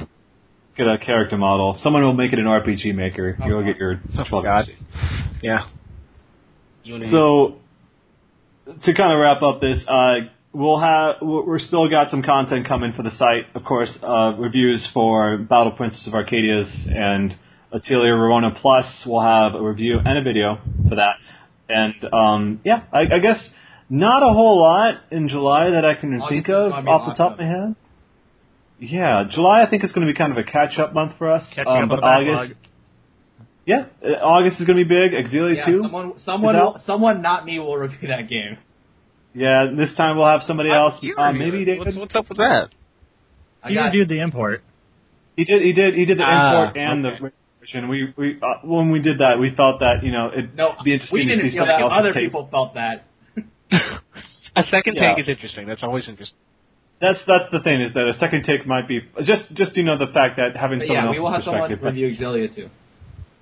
Yeah. Uh, so we'll be seeing that, and like I'm trying to think off the top of my head. It's kind of hard for me to think about games coming out um, that soon. September is going to have Shadows of Mordor. I'm sure we'll get a copy of that and, and play that. Destiny is out September 9th. Uh, so- but maybe we'll have something for Destiny. It it sort of fits Something- what we're going for. for. Dragon Age, October seventh. I'm sure you'll deliver. Yeah, yeah, definitely. This Double fall, Alex. this fall is still going to be interesting. A lot of lot, a lot of games going to be localized this fall. Yeah, so Witcher, which which um, which Witcher in Freedom Wars. had to get away from Dragon Age. Freedom Wars is out Is this fall. Persona too. Q still Um, coming out this year? Yes, It is. Yep. Yeah, it is. it's September as well. I think No, it's no, no. October. Well, I Later. think it's probably going to be like November, and then the, the fighter will probably be like September. Yeah, December, early December for Kingdom Hearts. Is that December. right? December December December second, 2nd? Yeah. fifth in Europe.